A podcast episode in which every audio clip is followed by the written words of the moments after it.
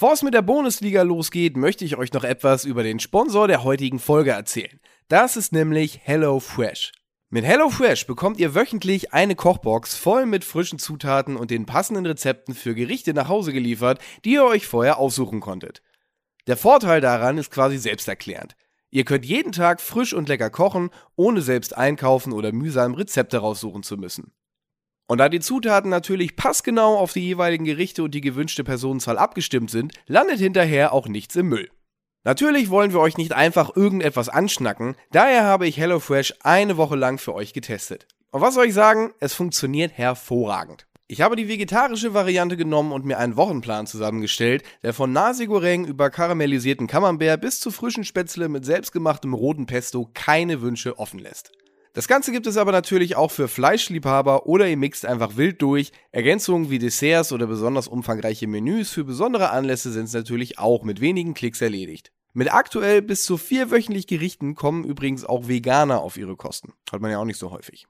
Die Rezepte sind dabei so übersichtlich und gut erklärt, dass ihr auch mit grundlegenden Kochskills wunderbar zurechtkommt. Satt werdet ihr safe auch, die Portionen sind wirklich großartig. Und das sage ich als ziemlich guter Esser. Und keine Sorge, ihr begebt euch auch in keine Abo-Falle. Ihr könnt eure wöchentlichen Lieferungen jederzeit pausieren oder auch ganz aussetzen, wenn ihr zum Beispiel mal im Urlaub seid. Um euch den Einstieg noch leichter zu machen, haben wir etwas Besonderes für euch im Gepäck. Mit dem Code Bundesliga kriegt ihr als Neukunde auf hellofresh.de nämlich insgesamt 60 Euro Rabatt, aufgeteilt auf die ersten vier Boxen. So, ihr Lieben, jetzt geht's weiter mit der Bundesliga, präsentiert von HelloFresh. Viel Spaß! Meine Damen und Herren, jetzt folgt eine fantastische Ausgabe von Bundesliga fast live. Bundesliga wird präsentiert von LG OLED Evo. Ja, Glücksmittel, mein Name ist Nils Bohmhoff und wir begrüßen euch zu einer fantastischen Ausgabe von Bundesliga. Ist natürlich Quatsch, ihr habt sofort gemerkt, mein Name ist gar nicht Nils Bohmhoff.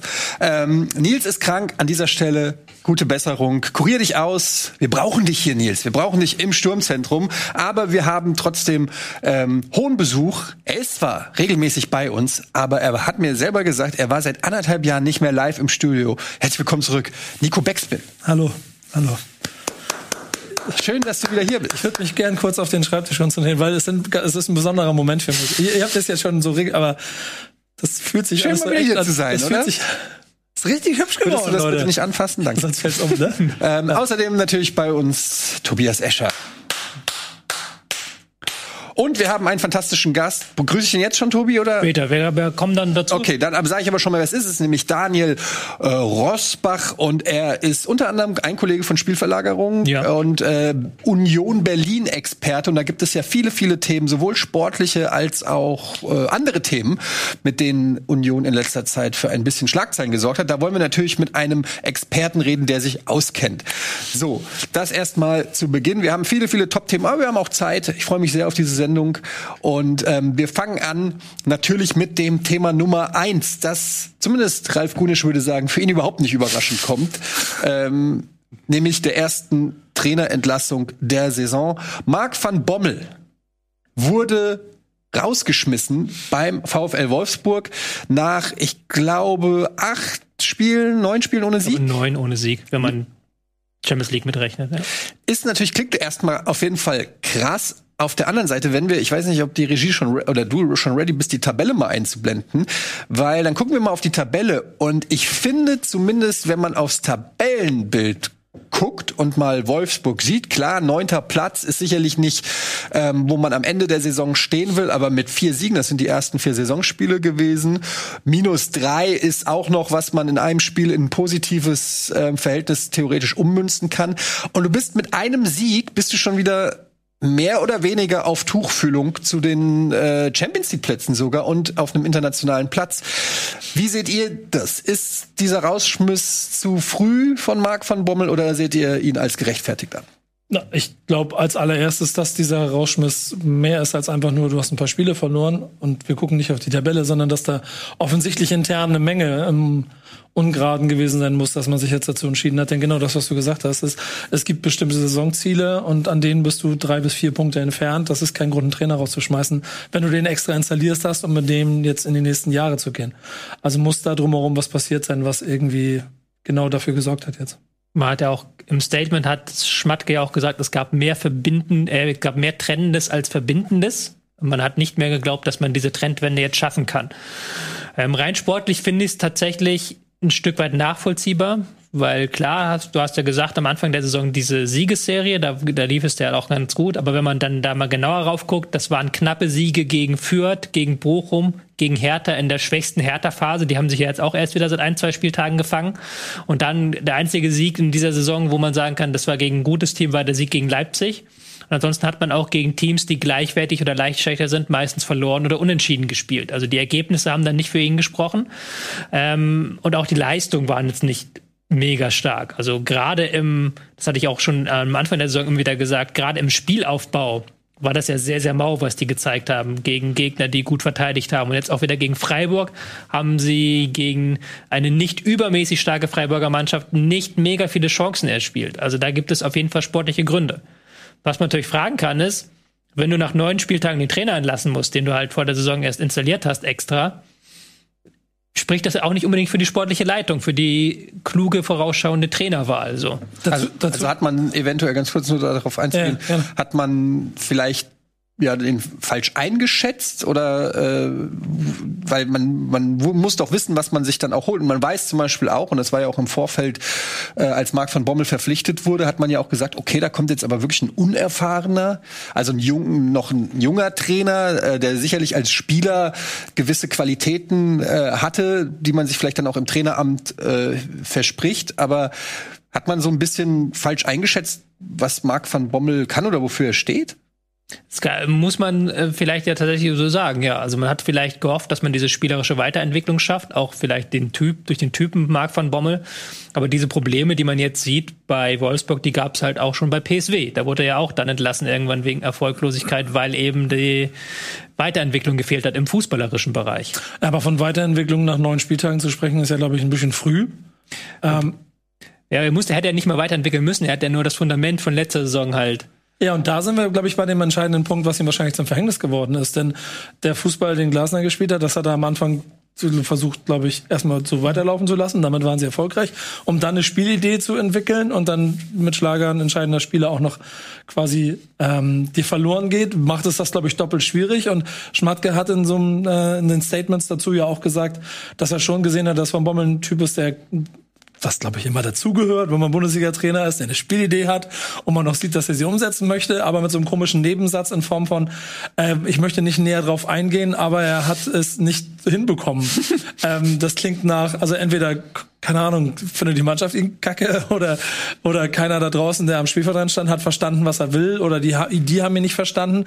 Und wenn du dann die Ergebnisse siehst, wie die Spiele verloren wurden, die vorher gewonnen wurden, mit dem Faktor, dass irgendwann er sein eigenes Spielsystem umsetzen wollte, ist das fast die logische Konsequenz, dann die Notbremse zu ziehen. Ja, der muss es auch in der Mannschaft gekriselt haben. Ich meine, ja mein Ruf als Wehorst-Fanboy ist ja sowieso schon manifestiert. Eigentlich, eigentlich hättest du ihn ja. schon vor drei Wochen rausgeschmissen. Ja, ja, aber, das, aber da war eine Linie, da war eine rote Linie überschritten, das muss man ganz klar sagen.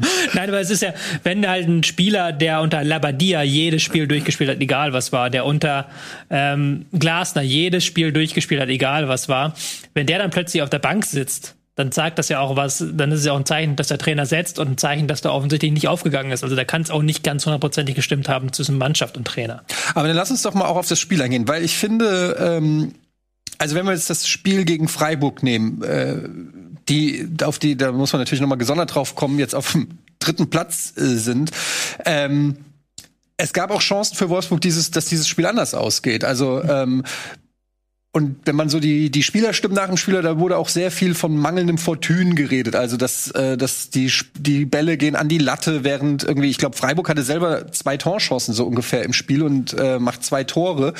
Also ist nicht so, dass, Wol äh, dass Freiburg, die eine super Saison spielen, die ein starker Gegner sind, dass die jetzt hier Wolfsburg vorgeführt haben. Ja, also so, sondern das hätte auch in eine andere Richtung gehen können. Wolfsburg auch mit Lattentreffer von äh, Lukas äh, Menscher, wenn, die, wenn der reingeht, verläuft dieses Spiel vielleicht auch anders oder so. Ist natürlich immer viel, wenn hätte, wenn und aber. Aber ähm, ich hatte jetzt nicht den Eindruck, dass da eine Mannschaft komplett gegen den Trainer spielt, sondern vielleicht einfach wirklich auch durch die äh, ausbleibenden Ergebnisse so ein bisschen ja das Selbstbewusstsein fehlt. Ja, und du triffst auf ein Freiburg, das halt vor Selbstbewusstsein strotzt und das mit einem Trainer, der auch nach dem Spiel wieder gesagt hat, Fürth ist kein leichtes Spiel, das wird auch wieder das nächste schwierige Spiel, ähm, dafür sorgt, dass die rennen und das machen ja. sie die ganze Zeit. Und da ist ja dann so das kleine Bremen, das sieht, wenn so ein Eggestein auch in diesem Verbund auf einmal gute Spiele macht und eine gute Position einnimmt, zeigt mir das A, dass der Spieler nicht so schlecht ist, wie er in Bremen war und B, der Trainer offensichtlich in der Lage ist, aus jedem Einzelnen diese fünf Prozent mehr rauszuholen rauszuholen, die du brauchst. Und das macht Freiburg gerade. Und ich glaube, selbst wenn Wolfsburg ein Tor gemacht hätte, wäre Freiburg trotzdem immer wieder in der Lage gewesen zu reagieren, denn so spielen sie schon die ganze Zeit. Mhm. Ähm, deswegen ist es, glaube ich, einfach nur, also ein denkbar ungünstiger Gegner. Um ich, ich stimme dir zu. Mein, worauf ich hinaus will, ist halt, dass ich das Gefühl habe, hier wird quasi eine Trainerentscheidung versucht zu korrigieren, die jetzt nicht mal unbedingt durch Ergebnisse alleine oder auch durch, durch die Darbietung alleine erklärt wird, sondern vielleicht einfach, ja, stimmt da was im, im Gefüge nicht oder man hat einfach eine andere Vorstellung, wie Fußball gespielt wird und hat einfach, also e-, eher das, die Angst, dass es noch schlechter wird, wenn man es so lässt. Und das ist ja auch das so ein bisschen, was Schmatke mhm. äh, gesagt hat, dass er, man hat nicht das Gefühl, dass das noch in die richtige Richtung entwickelt werden kann. Und deshalb zieht man die Reißleine.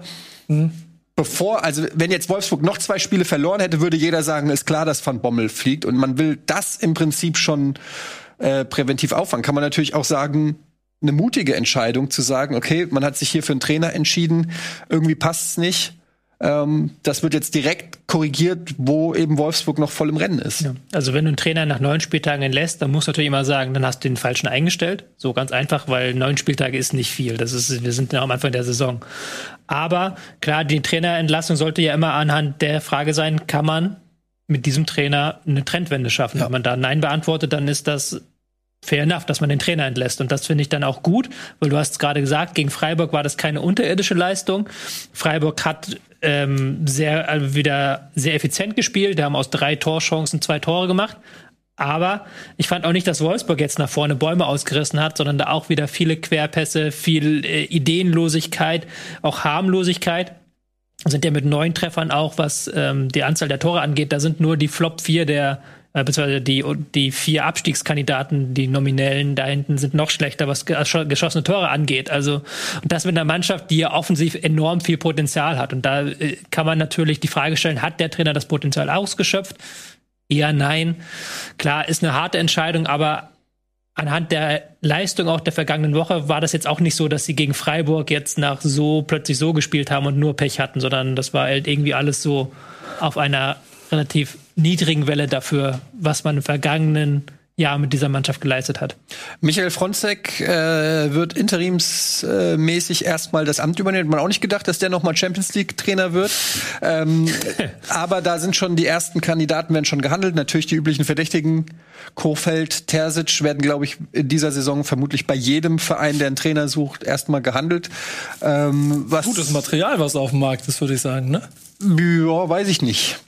Ähm, also Terzic traue ich was zu, das stimmt, aber. Bin gespannt, was, aber zu deinem Verein kommen wir ja noch. Ähm, aber ich meine, ähm, das, äh, das, was, was, was sagst du denn, Tobi, über die Kandidaten? Weil wer wäre denn jemand, der dann weil jetzt hat man natürlich die Chance, wenn man sagt, mal den falschen Trainer gewählt, dann muss er, der nächste Schuss sollte dann sitzen. Sind denn Terzic, Kofeld Leute, die du in Wolfsburg siehst? Ja, natürlich sehr interessant, auch noch mit drin in der Verlosung Tedesco, also alle ja. diese, diese jungen Trainer aus dieser Generation heraus, die dann aber auch alle für eine andere Art von Fußball stehen. Also wenn man jetzt sagt, man möchte diese spielerische Weiterentwicklung, die unter Van Bommel offensichtlich nicht funktioniert hat, dann müsste man eher einen Kofeld nehmen, der für diesen Ansatz steht, äh, aus dem Aufbauspiel heraus Sachen zu machen. Wenn man sagt, man möchte eher wieder die Tugenden der vergangenen Saison reaktivieren, also Geschwindigkeit, Kampf, Einsatz, dann ist ein Terzic, glaube ich, interessanter und Tedesco, der so ein Mittelding dann zwischen beiden ist und auch nochmal so ein, so ein ähm, sehr tiefes Verständnis hat für Defensivtaktik. Das wäre dann vor allen Dingen im Hinblick auf die Champions League ein interessanter Move, wenn man da dann sich positionieren will mit einer höheren Stabilität. Aber es sind, das ist, muss man auch nochmal betonen, es sind alles Namen, die sehr ähnlich klingen, weil sie natürlich auch vom Ruf her und von der Außendarstellung junge Trainer, Laptop-Trainer, aber sie sind schon inhaltlich alle sehr unterschiedlich aufgestellt. Ich finde generell die Situation relativ spannend jetzt zu beobachten, denn das, was wir jetzt schon erarbeitet haben, dass Schmatke da jetzt die Reißhände gezogen hat, das, also, was das mit seiner Position im und um den Verein macht, muss man mal so ein kleines bisschen beobachten. Es ist halt konsequent. Und wenn du das jetzt einmal komplett durchziehst, dann musst du jetzt halt auch den Treffer setzen in einer Stadt, die zum ersten Mal seit langem wieder Champions League spielt. Und jetzt ist die Frage, schenkst du quasi Champions League ab, weil du die Bundesliga retten willst, oder willst du in der Champions League funktionieren, in einer Gruppe, wo es einfacher als also in jener anderen wäre, um in die nächste Phase zu kommen, wo du bisher ziemlich schlecht abgeschnitten hast. Beides wirst du, glaube ich, nicht innerhalb von drei Wochen geregelt kriegen, dass du in der Champions League Juhu Fußball spielst und gleichzeitig noch, keine Ahnung, in Fürth, Bochum und Frankfurt im Keller irgendwo Punkte holst. Haltet ihr es für denkbar, dass Fronzek Trainer bleibt bis Saisonende? Nein, auf keinen Fall. Das würde mich sehr wundern, ja. Okay, hätten wir das. Ich, das ist aber auch in den, in den Statements dahinter ist auch schon klar ein Profil für einen Trainer. Da wieder diese Begriffe, ich finde, die sind ehrlicherweise immer so total schwammig. Weil wenn man den Fußball im letzten Jahr von Wolfsburg gesehen hat, definiere bitte, Herr Escher, mir mal die Weiterentwicklung dieses Fußballs, was das bedeutet. Ich haue noch mehr Bälle auf deinen äh, Weghorst und er macht noch dann endlich die 25 Hütten. Ansonsten stehe ich kompakt und rühre Beton an. Ähm, also das, ja, also da möchte ich gerne mal wissen, was diese Weiterentwicklung wird, aber das ist Fronzek auf keinen Fall. Weil du brauchst ja jetzt auch noch ein Gesicht, das irgendwie zieht. Und das ist ja auch das, was ich immer wieder betone. Es geht ja nicht so, dass Schmatke dann nach dem Spiel dann da sitzt und sich überlegt, so, ja, jetzt entlasse ich den. Und jetzt, jetzt fange ich an zu suchen, sondern der wird natürlich vorher schon mit den Beratern geschrieben, auch mit den Trainern, die untereinander alle vernetzt sind. Hey, kannst du dir das vorstellen? Und jetzt geht man wahrscheinlich nochmal in die heiße Phase, Vertragsverhandlungen und so weiter rein. Also da hat man ja schon auf jeden Fall einen Plan in der Hinterhand, würde ich behaupten.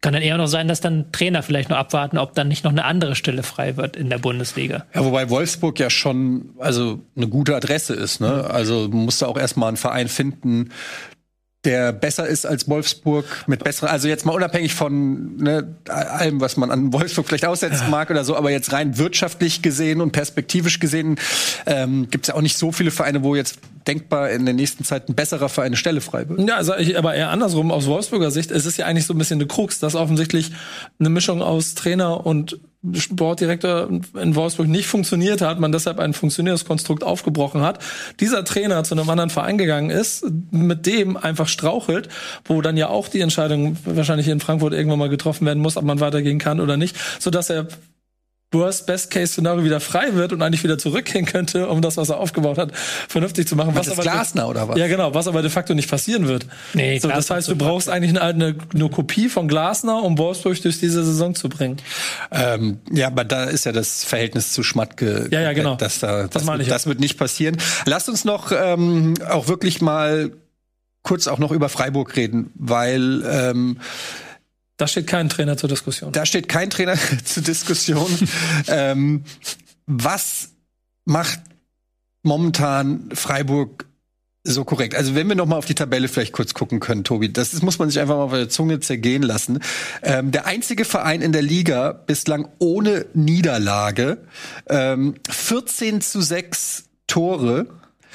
Also ich, wenn ich es so sehe, beste Abwehr der Liga. Abwehr der Liga ja. Beste Abwehr der Liga. Ähm, sogar die Bayern zwei Gegentore mehr gefangen. Das sind Superlative. Äh, mittlerweile schon sechs Punkte Abstand auf den siebten Platz. Mhm. Und ähm, ja, ehrlich gesagt, äh, fehlen mir so ein bisschen die Worte. Klar, Freiburg mannschaftliche Geschlossenheit wird da wahrscheinlich ganz weit oben irgendwo stehen. Das äh, ja. hat, hat auch ähm, äh, Lukas Höhler nach dem Spiel gesagt. Ähm, dass jeder für jeden fightet, das sieht man auch. Ich finde, diese mannschaftliche Geschlossenheit lebt Freiburg wirklich. Also es ist sicherlich ein Faust von, aber damit kann man doch nicht alles erklären. Äh, ich, Oder doch? Ich finde, weil sonst würde ja jede Mannschaft einfach nur äh, regelmäßig Kanu fahren kann, gehen und kannst dann die um die Tabelle Champions nochmal League aufmachen? Das, weil ich würde gerne dazu ganz kurz mal was von euch wissen. Wenn ihr, wenn ihr euch mal die, die oberen Mannschaften anguckt, Bayern, Dortmund, sportlich, klar. Dann Freiburg, mannschaftliche Geschlossenheit. Leverkusen, ein Hin- und Her-Spiel aufgrund eines unheimlich talentierten Kaders. Union Berlin, auch mannschaftliche Geschlossenheit. Mainz. Und Mainz, mannschaftliche Geschlossenheit. Köln im Zweifel sogar auch durch den neuen Trainer. Ich habe wirklich das Gefühl, dass diese Phrase von dieser mannschaftlichen Geschlossenheit, Da ist was dran. da ist was dran.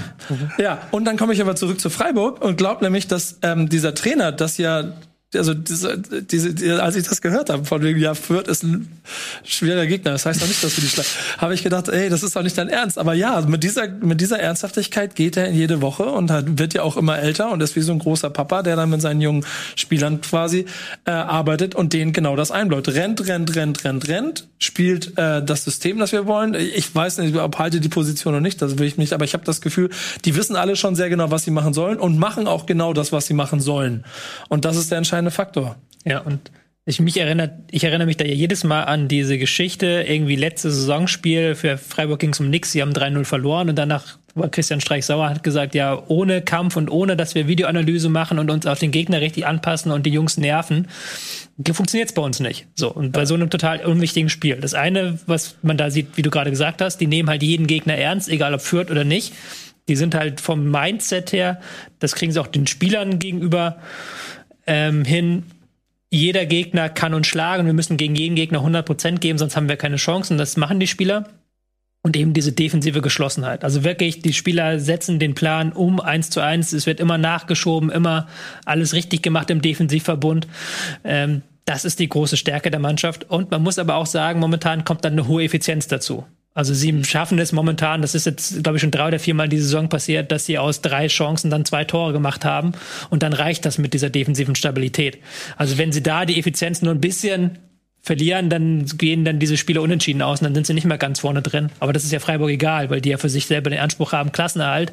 Und für die ist das ja ein Wunder so. Ich glaube, das schaffen sie dieses Jahr. ja, gut möglich. Ich befürchte auch, dass sie aus dem Rennen raus sind. ähm, aber so, so oder so, ich glaube, diese Mentalität so festzuhalten, ist die wahre, wahre Kunst in Freiburg. Denn jede andere Mannschaft, die dann auch irgendwo da oben steht und dann auch irgendwie vielleicht das Gefühl von Erfolg kriegt, läuft ja Gefahr, dass sie sich irgendwann überdreht, dass die Spieler irgendwann überdrehen und dass im nächsten Jahr der Kader auseinanderfällt und dann hast du einen Scherbenhaufen. Aber das hast du ja bei Freiburg immer eigentlich. Also Ja, aber- das, ma- das machen sie ja wirklich in Perfektion, sozusagen die Abgänge immer mehr oder weniger gleichwertig zu Ja, das meine ich. kompensieren. Also, Das meine ich, weil, weil die es irgendwie schaffen, das in, ins Mindset der Spieler reinzukriegen, dass wir jede Woche kämpfen müssen um alles und also viel Platz nach oben ist nicht mehr, wohin sie weglaufen können. Und dass du auch nicht vergessen darfst, warum gerade diese Saison, weil du ja gerade meintest, warum sind gerade jetzt diese Saison Freiburg, Union, Mainz da? Da Acht, acht Teams haben halt einen neuen Trainer vor der Saison bekommen. Dann kommen halt noch so Sachen wie Hertha, äh, Augsburg dazu, die auch kurz vor der neuen Saison einen neuen Trainer bekommen haben. Und bei Freiburg ist der Trainer einfach seit Jahren. Der Kader ist gleich geblieben. Sie haben ja, Konstanz. Ja. Konstanz. Der Kader ist gleich geblieben. Sie haben nur halt Eggestein neu dazugekommen und dafür Santa Maria abgeben müssen. Aber ansonsten wissen die Spieler, was zu tun ist. Die haben ein festes System. Die haben auch feste Abläufe wahrscheinlich in der Kabine, in der Mannschaft. Da ist jetzt keine Umstellung, gar nichts. Und das merkt man halt. Das merkt man bei Freiburg, das merkt man bei Union, dass die eingespielter sind als manche Gegner. Und dadurch, dass sie eben dann auch noch aus der Underdog-Rolle kommen können und eben sagen können, Edgy Badge, wir setzen auf diese Kompaktheit, habt ihr mal den Ball hier, funktioniert das natürlich auch gegen Gegner wie Gladbach, Frankfurt, Wolfsburg, die große Probleme haben, ähm, diese Eingespieltheit im Ballbesitz hinzubekommen. Also Eingespieltheit defensiv ist immer noch mal einfacher als Eingespieltheit im Ballbesitz. Man, wenn man sich die Ergebnisse von, von Freiburg diese Saison anguckt, dann äh, also es ist ganz interessant, dass man die Siege gegen Dortmund und ähm, den Punkt gegen Leipzig geholt hat, die sicherlich vielleicht dann die Überraschung, die größere Überraschung sind, aber ansonsten jeden geärgert hat offensichtlich der so und alles immer nur knapp. Gegen Stuttgart mit einem gewonnen, gegen Bielefeld unentschieden gespielt, gegen Köln unentschieden gespielt, gegen Mainz unentschieden gespielt. Augsburg sind die einzigen, äh, die ein bisschen mehr bekommen haben, aber auch äh, Hertha äh, auch nur mit einem Tor geschlagen. Das heißt, es ist immer diese diese paar Meter mehr Laufleistung pro Position, einmal mehr mit einrücken. Das kennt ihr doch alle aus euren, also ja, du, du hast ja kein Fußballherz, ne? Aber also emotional. Aber du kennst das doch und wenn du Frankfurt guckst auch und du siehst den Verteidiger, habe ich jetzt am Wochenende bei Bremen auch wieder gehabt und ich sehe, dass der einfach diese zwei Meter nicht mitgeht. Ja, das kenne ich. Ja, genau. Ich habe so eine Krawatte seit Sonntag. Ähm, aber ähm, und genau diese Meter, die gehen sie in Freiburg mit, habe Ja. ich das Gefühl. Ähm, seit 13 Spielen ungeschlagen. Wahnsinn. Habe ich mal gerade gezählt. Ähm, also Freiburg, die Mannschaft der Stunde zurzeit kann man wirklich gar nicht genug äh, loben. Äh, ganz im Gegenteil zu ähm, Joshua Kimmich. Das war die, mega Großartig. Überleitung. Überleitung Ähm, natürlich werden wir auch hier über dieses Thema äh, sprechen. Äh, Ganz Deutschland spricht gefühlt darüber. Ich habe mich ja auch schon vortrefflich darüber amüsiert auf Twitter. Ähm, ein bisschen Spott muss, finde ich, auch äh, Oh, ich erlaubt gelesen. äh, sein. Es geht natürlich um die explosiven Aussagen und das Thema Impfung bei Joshua Kimmich, die das Spiel gegen Hoffenheim, das Bayern sehr souverän gewonnen hat mit 4 zu 0, auch überschattet haben. Danach gab es ein Interview ähm, von Patrick Wasserzieher mit ähm, Joshua Kimmich, wo er angesprochen wurde auf ähm, seinen Impfstatus, denn die Bild hat berichtet, dass es eine Liste gibt mit fünf Bayern-Spielern, die nicht geimpft sind. Unter anderem eben wurde dort auch Joshua Kimmich genannt und dem wurde dann nachgegangen von Patrick Wasserzieher und Joshua Kimmich hat das Ganze dann auch bestätigt. Ähm, und auch sich zu der Aussage hinreißen lassen, dass er wartet, äh, bis es Langzeitstudien gibt, bevor er sich impfen lässt, was natürlich einen Shitstorm ausgelöst hat. Meiner Meinung nach, kann ich ja gleich mal sagen, völlig zu Recht. ich mache da gar keinen Hehl drum und ich weiß, natürlich wird es jetzt wieder Comments geben von Leuten, die mir irgendwelche hanebüchenden Statistiken und äh, von irgendwelchen Malaria-Impfungen aus 1972 äh, posten, wo es auch mal eine Impfung gab, die nicht geklappt hat. Ähm, aber da muss man einfach sagen, ich halte das für Quatsch. Ich halte es ähm, äh, vor allen Dingen aus dem Grund äh, für Quatsch. Erstens, weil die Aussage einfach nicht stimmt mit den Langzeitstudien ähm, und unabhängig davon finde ich, ist es eine äh, Frage des sozialen Miteinanders, sich impfen zu lassen. Davon bin ich der festen Überzeugung. Ähm, und jeder, der sagt, nö, wir haben doch jetzt 80 Prozent, macht euch doch mal alle locker. Ja, diese 80 Prozent haben wir oder 70 Prozent oder 75 Prozent, weil ähm, Leute dazu bereit sind, das zu machen und diesen sozialen Akt auf sich zu nehmen. Und ich finde privilegierte Menschen wie Joshua Kimmich, die auch eine Kampagne starten, die heißt äh, We Kick Corona. Und ja, ich weiß, da geht es um Spenden, aber es geht nicht nur um Spenden, sondern es geht um die Bekämpfung von Corona. Und dort ist nun mal das beste Mittel nachweislich die Impfung. Wenn man äh, sich dafür auch feiern lässt und damit in die Öffentlichkeit geht, sollte man vielleicht auch mit gutem Beispiel vorangehen. Erst recht, wenn man ähm, eine Reichweite hat und eine, ähm, ja, eine Person der Öffentlichkeit ist, wie es Joshua Kimmich ist. Und ähm, nicht noch Wasser auf die Mühlen der äh, Kippen, die vielleicht eh schon verunsichert sind. Und ich sage auch nicht, dass jeder, der sich nicht impfen lässt, ein Schwurbler oder ein Querdenker oder was auch immer ist. Diese Diskussion führe ich gar nicht. Ähm, ich weiß aus äh, eigenen Bekannten und Freundeskreisen, dass es äh, näher ist, als man vielleicht manchmal denkt, dass es viele Leute gibt, die Angst haben vor der Impfung, die ähm, ja abwarten wollen und so weiter und so fort. Da ist also Joshua Kimmich sicherlich nicht alleine ähm, und spricht wahrscheinlich auch dem einen oder anderen auch aus der Seele, muss man an der Stelle auch ganz klar sagen. Und es geht mir auch nicht darum, dass man jetzt hier Joshua Kimmich wegcancelt und äh, sagt, er darf nicht mehr spielen, da habe ich kein Interesse dran, ich habe ihn in meinem Kickbase-Team. ähm, ich bin äh, der Meinung, er sollte weiter gut Fußball spielen. Ich bin aber auch der Meinung, er sollte sich impfen lassen. Ich bin der Meinung, jeder, der kann und nicht gesundheitliche Gründe hat oder unter zwölf ist oder so, sollte sich impfen lassen. Und ähm, ja, das ist die aktuelle Situation. Wie habt ihr das Ganze mitgenommen? Äh, es gibt ja auch, also wie ich das auf Twitter mitbekommen habe, ähm, sehr unterschiedliche Meinungen. Also natürlich der Großteil der Meinung geht, natürlich sollte er sich impfen lassen, aber im Umgang mit diesen Aussagen, wie sehr darf man ihn dafür kritisieren? Wie sehr sollte man ihn kritisieren? Wie viel Verständnis sollte man zeigen? Und geht es uns eigentlich überhaupt was an, ob Joshua Kimmich geimpft ist oder nicht? Na, du hast ja bei all diesen ähm, Impfgeschichten hast du dann sofort immer Leute, die sagen, ja gut, dass das einer sagt und die Impfskeptiker sind ja auch sehr laut. Ähm, man darf aber nie vergessen, dass das eine sehr große Minderheit in unserer Gesellschaft auch ist. Also wie du es gerade gesagt hast, fast 80 Prozent der Menschen sind geimpft. Die geimpft werden können. Ja, also von Erwachsenen, 80 Prozent ja. der erwachsenen Menschen sind geimpft und ähm, dann kommen noch mal 10 Prozent dazu, die skeptisch sind, also wirklich im wahren Sinne des Wortes skeptisch, aber das nicht ablehnen und die Zahl der Leute, das zeigt jede Umfrage, die das komplett ablehnen, sind 10 Prozent, was eine ziemlich starke Minderheit ist. Und zu diesem ähm, und da darf man das, ähm, wie gesagt, immer nicht vergessen, dass das wirklich eine kleine Minderheit ist. Genau die gleiche Prozentzahl übrigens finden meine Twitter-Jokes nicht lustig. Die haben wir auch äh, mal gelesen. 10 Prozent. Gehörst du dazu oder was? Ja. Guck mich nicht an. So, okay. Mhm. Ähm, ja, der, der, der Fall ist natürlich in mancher Hinsicht noch brisanter. Klar, Person des öffentlichen Lebens, der auch viele glauben, die da das erzählt und die dann auch natürlich nachweislich Sachen erzählt, die falsch sind. Zum Beispiel mit den Langzeitstudien, kann man ja auch nochmal ganz klar sagen. Klar, es ähm, gibt bei Impfungen Nebenwirkungen, das kann auch keiner ausschließen, aber ähm, Nebenwirkungen, die treten dann auf im Zusammenhang mit der Impfung. Und die treten dann nicht nach einem Jahr auf, dass plötzlich der nach einem Jahr ein dritter Arm wächst. Ich habe auch Nebenwirkungen manchmal vom Kaffee trinken, aber will ich jetzt nicht näher drauf eingehen, weil das sind echt keine schönen Nebenwirkungen. ja. Und das, das, das ist halt einfach eine Geschichte, die nicht wahr ist. Und dann ist es natürlich schade, wenn er das so offen sagen darf. Wirft natürlich aber auch ein Schlaglicht auf den FC Bayern, dass sie ihn da in so eine Situation rein manövrieren quasi ihm sagen, ja, du kannst das erzählen. Weiß nicht, ob das auch so intelligent war, weil das war abgesprochen, dass er das sagt, dass er dieses Interview führt. Das ist nicht so, das könnt ihr euch da draußen nicht so vorstellen, dass der zu Patrick Wasserzieher dann geht und ups, Patrick Wasserzieher stellt plötzlich eine Frage nach Impfung. Das wird vorher abgesprochen. Salihamidzic hat vor dem Spiel ganz klar gesagt, es gibt nach dem Spiel ein Statement von Kimmich. Wasserzieher konnte sich vorbereiten auf dieses Interview. Wasserzieher hat das mit dem Pressesprecher auch abgestellt, abgesprochen, was, wie, wie, wie weit ähm, man das Thema besprechen kann. Dann hat er das auch gemacht. Ich fand auch sehr gut gemacht. Aber das ist halt ganz bewusst von ihm dann so kommuniziert worden von Kimmich mich. Und das finde ich dann schwierig aus Sicht des FC Bayern. Auch, dass der Spieler da offensichtlich Dinge nicht weiß, die aber man nach einem Jahr mit dieser Impfung wissen sollte, finde ich. Wo man auch aufgeklärt werden sollte. Ich zum Beispiel, weiß gar nicht, ob ich das offen sagen darf, wenn ich schnell was raus, aber ich bin ja hier über Rocket Beans geimpft worden, dankenswerterweise. Und wir ich habe das gemacht.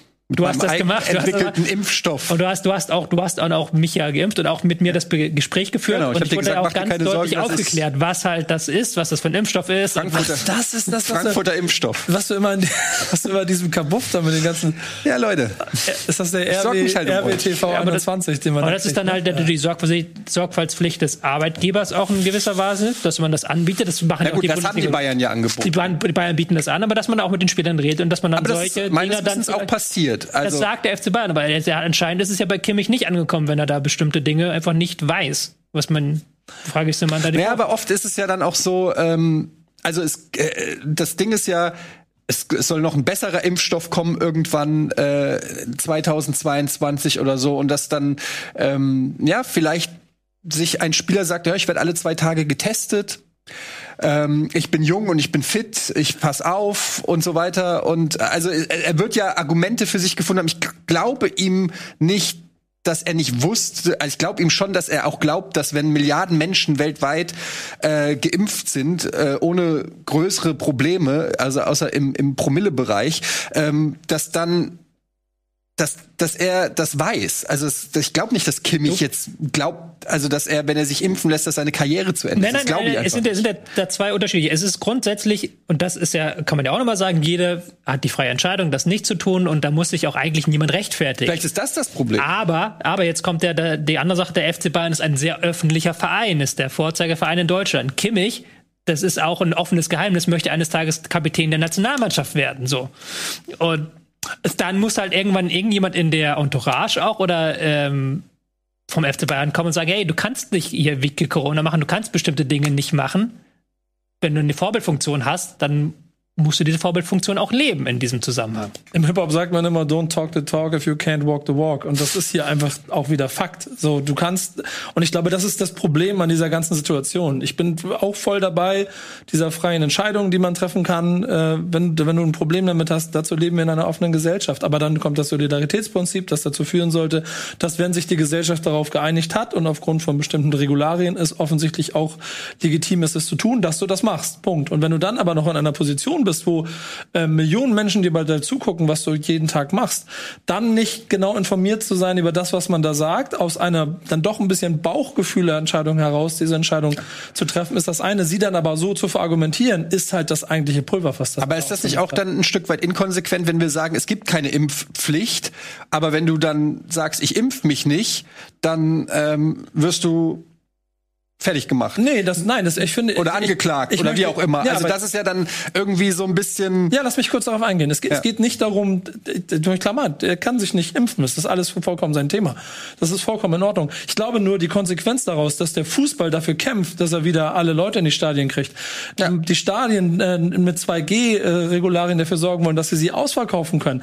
Der komplette die komplette Gesellschaft sich quasi also da einer Regular, einem Regularium äh, folgen soll, damit es da sitzen darf darf und auf dem Platz steht jemand, der sich nicht geimpft hat, weil er halt einfach in einer Bubble lebt, in der das vollkommen egal ist, weil er Das halt ist ein Punkt. Das finde ich fünf Tests am Tag Das sehe ich ganz genauso und ich finde das ist das Problem. Ja, es ja. ist äh, wenn ich da kurz auch noch kurz was sagen. Es ist nämlich auch ein Problem, dass äh, Joshua Kimmich ist ein überprivilegierter Mensch in unserer Gesellschaft. Das muss man ganz klar sagen. Es gibt in dieser Pandemie haben Leute ihren Job verloren. Es geht nicht nur um die gesundheitlichen Risiken, die noch mal ein Thema ist. Ja. Das ist ganz klar, dass du damit Mitmenschen gefährdest, dass du Kinder, die sich nachweislich nicht impfen lassen können, gefährdest, ist eine Sache. Aber wir haben hier über Wochen, Monate über Fußballstadien geredet, über Geisterspiele geredet. Wie kriegt man die Leute wieder rein?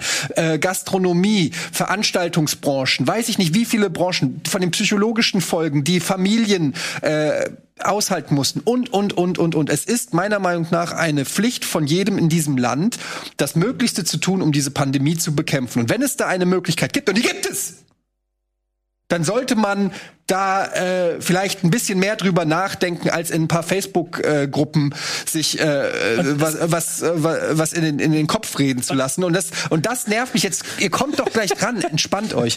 Und ähm, ich finde, dass man, wenn man irgendwie 10 Millionen im Jahr verdient, irgendwie äh, ist es natürlich leicht zu sagen, ja, ich lasse mich nicht impfen. Aber es gibt in dieser Gesellschaft unglaublich viele Menschen, die darauf angewiesen sind, dass diese Pandemie eben so schnell wie möglich bekämpft wird und man nicht den Luxus hat zu warten, bis äh, vielleicht in ein oder zwei Jahren ein Impfstoff kommt, der es dem Supersportler ermöglicht, ähm, keinen Bundesligaspieltag ja. zu verpassen. Dann noch mal kurz zum Thema Meinungsfreiheit. Ja. Natürlich ist es, natürlich ist es Kimmichs gutes Recht, sich nicht impfen zu lassen. Aber zum Beispiel ich, Ab, ja. ich finde Menschen, die mit vollem Trikot, Hose und Stutzen ins Stadion gehen, finde ich lächerlich. Das ist meine persönliche mit Meinung. Trikot? Es gibt ja zum Beispiel. Was ist, ist denn ein volles Trikot? Wenn du halt, es gibt das sogenannte Konzept der Full, Full Kit Wanker, Leute, die halt einmal mit Trikot, Hose, Stutzen halt einmal das komplette Programm ins Stadion gehen. Nicht als nur Fan. als Fan, nicht nur Trikot, sondern alles. Das finde ich persönlich lächerlich. Und das ist auch gute, meine gute, zu Recht, das lächerlich zu finden. Ja es ist mein gutes Recht, es scheiße zu finden, dass Joshua Kimmich sich nicht impft. Das darf ich auch sagen. Darf das sagen. darf ich genauso sagen, wie er sagen darf, dass er nicht impfen lässt. So, und das ist halt, das muss er auch aushalten, dass ich das scheiße finde. Das tut er, glaube ich, auch. Da das hält er auch aus, ja klar, das hält er aus. Aber ich bin mir nicht sicher, ob er das aushält. Ähm ich finde aber, ich finde aber eine Sache bei der, ich möchte das ja. nur ganz kurz mit anbringen, weil das ziemlich wichtig ist. Ähm, jeder hat eine Wahl. Und das ist das Schöne in der Gesellschaft, in der wir leben, dass du die freie Wahl darüber hast, dieser ganze Quatsch, der da immer erzählt wird. Du hast, du kannst zu allem eine Entscheidung treffen. Aber an bestimmten Stellen gibt es halt bestimmte Regularien dafür. Und die sorgen im Straßenverkehr dafür, dass du bei Rot stehen bleibst und halt nicht über die Ampel fährst, sondern darauf wartest, dass du grün hast. Und in anderen Situationen halt, wenn du in den, an den Ort möchtest, im Stadion musst du irgendwie einen Test vorzeigen oder so.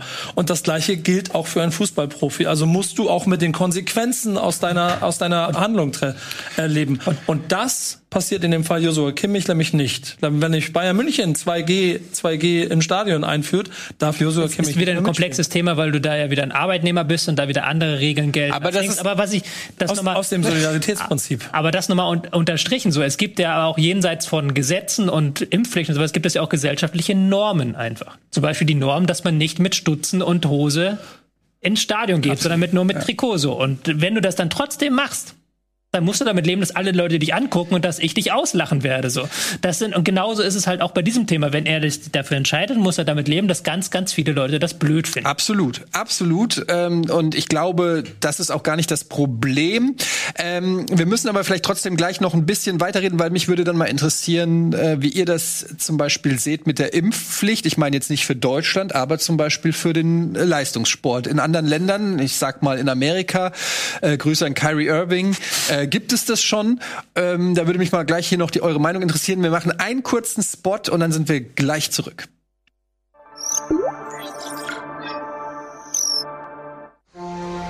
Bitburger. Mit bestem Hallertauer und Bitburger Siegelhopfen. Feinherb, frischem Geschmack. So gut kann Bier schmecken. Und deshalb bitte ein Bit.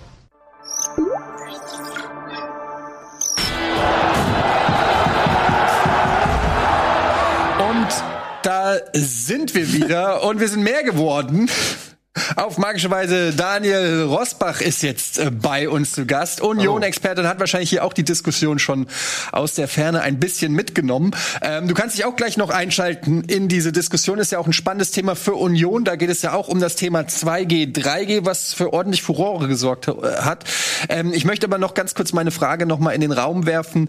Ähm, in Amerika bei den großen Sportarten ist es meines Wissens so, dass es für die Spieler ähm, eine Impfpflicht gibt gibt. Da sagen die Vereine ganz einfach, ja, pass mal auf, also das äh, gefährdet hier unser gesamtes wirtschaftliches Unternehmen. Also ist ganz klar, entweder du lässt dich impfen oder kannst nicht mehr spielen.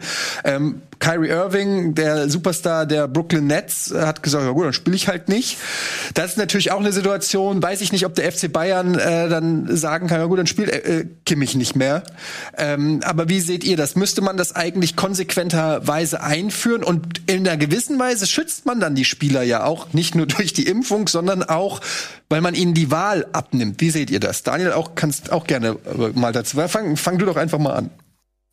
Ja, ich meine, in dem Fall ist das, äh, was du angesprochen hast mit den amerikanischen Sportarten, das ist ja auch nicht eine Entscheidung, die da die Vereine treffen und sich dann selber in die Situation bringen, diese Entscheidung treffen zu müssen, sondern in dem Fall ist es einfach so, dass es in New York eine Regel gibt, äh, nachdem äh, das eben so geregelt ist und die dann keine Wahl haben und das dann eben auch auf jemanden wie Kyrie Irving zutrifft und man sich dann eben dazu verhalten muss und entsprechend äh, eben diese Entscheidung, die du gerade schon skizziert hast, treffen musst. Und da sind wir wieder bei dem äh, bei den Beispielen, die ihr eben schon gebracht habt, mit dem äh, Straßenverkehr oder mit den gesellschaftlichen Normen. Einen davon ähm, äh, mindestens sollte es geben, also entweder eine tatsächliche Regel und äh, Pflicht oder zumindest eine starke soziale Verpflichtung, sich irgendwie da solidarisch zu zeigen und sich impfen zu lassen. Ähm, ich persönlich würde jetzt nicht sehen, dass es äh, sehr viel invasiver ist, irgendwie diese Impfung äh, vorauszusetzen oder Tests vorauszusetzen, um zum Beispiel an Veranstaltungen teilzunehmen. Und zumindest an das erste haben sich ja irgendwie jetzt die meisten mittlerweile irgendwie gewöhnt und daran Masken zu tragen. Und ich sehe es echt nicht als problematischer, auch äh, das auf Impfungen auszudehnen. Vor allem, weil die ja, wie wir alle wissen, wirklich einen Unterschied machen, äh, während man beim Testen ja nur merkt, wenn es schon schiefgegangen ist. Ja. Das ist halt schwierig natürlich mit der Rechtslage. Da sind wir jetzt alle keine Experten, nicht? Inwieweit du halt da im beruflichen Thema da eine Impfpflicht voraussetzen kannst. Aber auch das ist wie anders als in Amerika, da, da funktioniert das auch noch auf anderen Ebenen und da sind ja auch die Spielergewerkschaften noch sehr viel stärker organisiert als hierzulande. Ich weiß es nicht. Ja, ähm, wie er schon gesagt hat, in Amerika ist es halt ein, ein, ein, ein Thema des Staates New York, der, der dafür, dafür sorgt. Und ich glaube, wenn diese Konsequenz in Deutschland kommen würde, dann bräuchten wir nicht drüber zu diskutieren. Ich sehe aber, und ich glaube, das ist so das Grundproblem, ähm, schon, also nicht die Pflicht, aber die moralische Verantwortung da drin. So, wenn du den Weg gehen möchtest und damit auch dann die Entscheidungen der Liga oder des Verbandes oder des Vereins, in dem du stehst, mitzutragen, dann musst du die auch mit 100 Prozent tragen. So, und wenn du das nicht kannst, dann musst du halt daraus für dich die Konsequenz ziehen, was dann im Zweifel Irving macht und sagt, dann spiele ich halt die Hälfte der Spiele nicht, was für ihn eine weitere Konsequenz haben wird in seinem sportlichen Laufbahn. Aber ich meine, mir geht's einfach darum, äh, also nehmen wir mal das Beispiel Frankreich. Da gibt es eine Impfpflicht für Gesundheitspersonal. Ja. ja? Äh, man kann das, man muss die Impfpflicht musst du ja nicht auf das, die gesamte Bevölkerung ausweiten, aber vielleicht an spezifischen Punkten eben zum Einsatz bringen. Und wenn man dann redet bei Fußballvereinen, die durch die Welt fliegen, wo so viel Fluktuation ist oder so, also macht es da nicht Sinn, sowohl für die Vereine, also die Vereine müssten ja ein Interesse daran haben, dass ihre Spieler nicht äh, wie wie bei weiß ich nicht Stuttgart oder Hoffenheim hatten wir es oder so reihenweise irgendwie flach liegen. Ähm, aus wirtschaftlicher äh, Interesse und einfach auch aus gesundheitlichem Interesse. Ähm, ich würde es aber andere Wege vielleicht machen dann. Also nicht so, sondern welche Hygienekonzept wieder stärker darauf achten zu sagen so nochmal die Daumenschrauben anzuziehen. Da ist man auch relativ locker geworden, muss man sagen, was man aus der Liga hört. Das wird auch nicht mehr so konsequent durchgesetzt, dass die Vereine ihre Hygienekonzepte umsetzen und sagen, wenn ihr keine 100% Impfquote habt, dann müsst ihr halt die Abstandsregeln und alle Hygienemaßnahmen einhalten und dürft auch nicht in der Form zusammen trainieren, wie Mannschaften das dürfen, die halt 100% Impfquote haben. Es gibt auch Mannschaften in der Bundesliga, die 100% Impfquote haben. Und angeblich sind der 94% aller Spieler geimpft, ich, laut DFL. Ja, 94, halt fehlen immer noch 6%. Ist mehr als in der Gesellschaft, wenn du ja, so das, sehen willst. Ja. Das auf jeden Fall. Ich glaube, dass dann doch wie bei vielen Punkten der Verein selber nicht der Entscheidungsträger sein sollte. Also bei München dass, dass sie moralisch nach vorne gehen und und und ich glaube Rummenigge war es gesagt hat, wir sind wir sind für Impfen und dann impft sich der Kapitän nicht, ist, ist äußerst unglücklich in der Kommunikation. Damit müssen sie jetzt arbeiten, aber die Entscheidung müsste eigentlich auf DFL-Ebene getroffen werden. Denn wenn du das siehst, was zum Beispiel wieder ein amerikanisches Pendant in der NFL gerade passiert, wo sie dafür knallharte Linien durchgeführt haben. Wenn dein Team äh, Corona-Fälle hat und du kannst deshalb das Spiel nicht antreten, ich weiß nicht, ob beim ersten, aber spätestens glaube ich beim zweiten Mal oder so, zack, fast das Spiel verloren. Ich, Punkt. Ist, ich verstehe es ja auch aus, die Mannschaften haben ja auch ein Interesse daran, nicht? Also wenn Kimmich jetzt morgen irgendwie Kontakt hatte oder halt auch positiv getestet wird, dann ist der zwei Wochen raus. Der kann sich nicht freitesten. Der verpasst ein Champions League Spiel, zwei Bundesligaspiele oder noch mehr Spiele sogar. So, dann muss er als Verein auch ein großes Interesse daran haben. Und es gibt ja immer noch das Problem, dass ich nämlich hier auch sehe, dass Kimmich damit automatisch Galionsfigur für Leute wird, die er vielleicht gar nicht auf seiner Party haben möchte. Ja, das, das kannst du dir nicht immer aussuchen. Nee, das wird nämlich, glaube ich, noch ein relativ großes Problem, weil der Grundkern seiner Aussage, dass ich noch äh, abwarten möchte, ob das alles richtig ist, automatisch ein Misstrauen in die gesamtgesellschaftliche Situation, also Regulierung. Da sind wir ja bei der Vorbildfunktion. Klar, genau. dass das dann eben auch Wasser auf die Mühlen von, von Impfgegnern ist, ganz klar. Aber ähm, dass du auch in, bei so einer äh, Reichweite und so einem Bekanntheitsgrad auch Applaus von der falschen Seite kriegst, lässt sich, glaube ich, nicht immer verhindern. Ich würde jetzt trotzdem gerne, wir kommen gleich noch mal auf das Thema 2G, 3G bei Union äh, zu sprechen. Ähm, lasst uns jetzt aber mal wieder den Weg zum Sportlichen finden. Wir werden äh, natürlich weiter beobachten, wie das Thema weitergeht. Ich glaube, wir sind uns einig, ähm, dass wir alle der Meinung sind, dass äh, Joshua Kimmich sich impfen lassen sollte. Und ähm, er wird vielleicht dann auch feststellen, dass es gar nicht so schlimm ist und der Fußballkarriere nicht unbedingt schadet vielleicht so ein Kopfball, äh, ein Kopfballduell, glaube ich, fast schon gefährlicher. Ist ich, das ist der Witz an der Sache. Es gibt mittlerweile ja, jetzt kommen wir langsam in den Bereich, das wird nochmal ein eigenes Thema sein der Studien, wie gefährlich Kopfbälle eigentlich ja. sind und überhaupt Kopfverletzungen der Fußball, Kopfball ja. macht, ja, ja. Gibt es nicht auch so einen Twitter-Account, der das festhält, wie Ja, Max macht das, Max Jakob Ost macht das immer genau. mit den Kopfverletzungen, äh, was am Wochenende los war, wer, weil er wieder aufs Spielfeld geschickt wurde. Und ja, zum Beispiel in der englischen Premier League, wie gesagt, ich will jetzt das Thema nicht aufmachen, machen wir irgendwann anders. Da darfst du im Training nur noch eine bestimmte Anzahl an Kopfbällen pro Woche machen, ja. eben aus Schutz für die Spieler. Und das wird, wird in den nächsten Jahren ein großes Thema werden. Aber genau.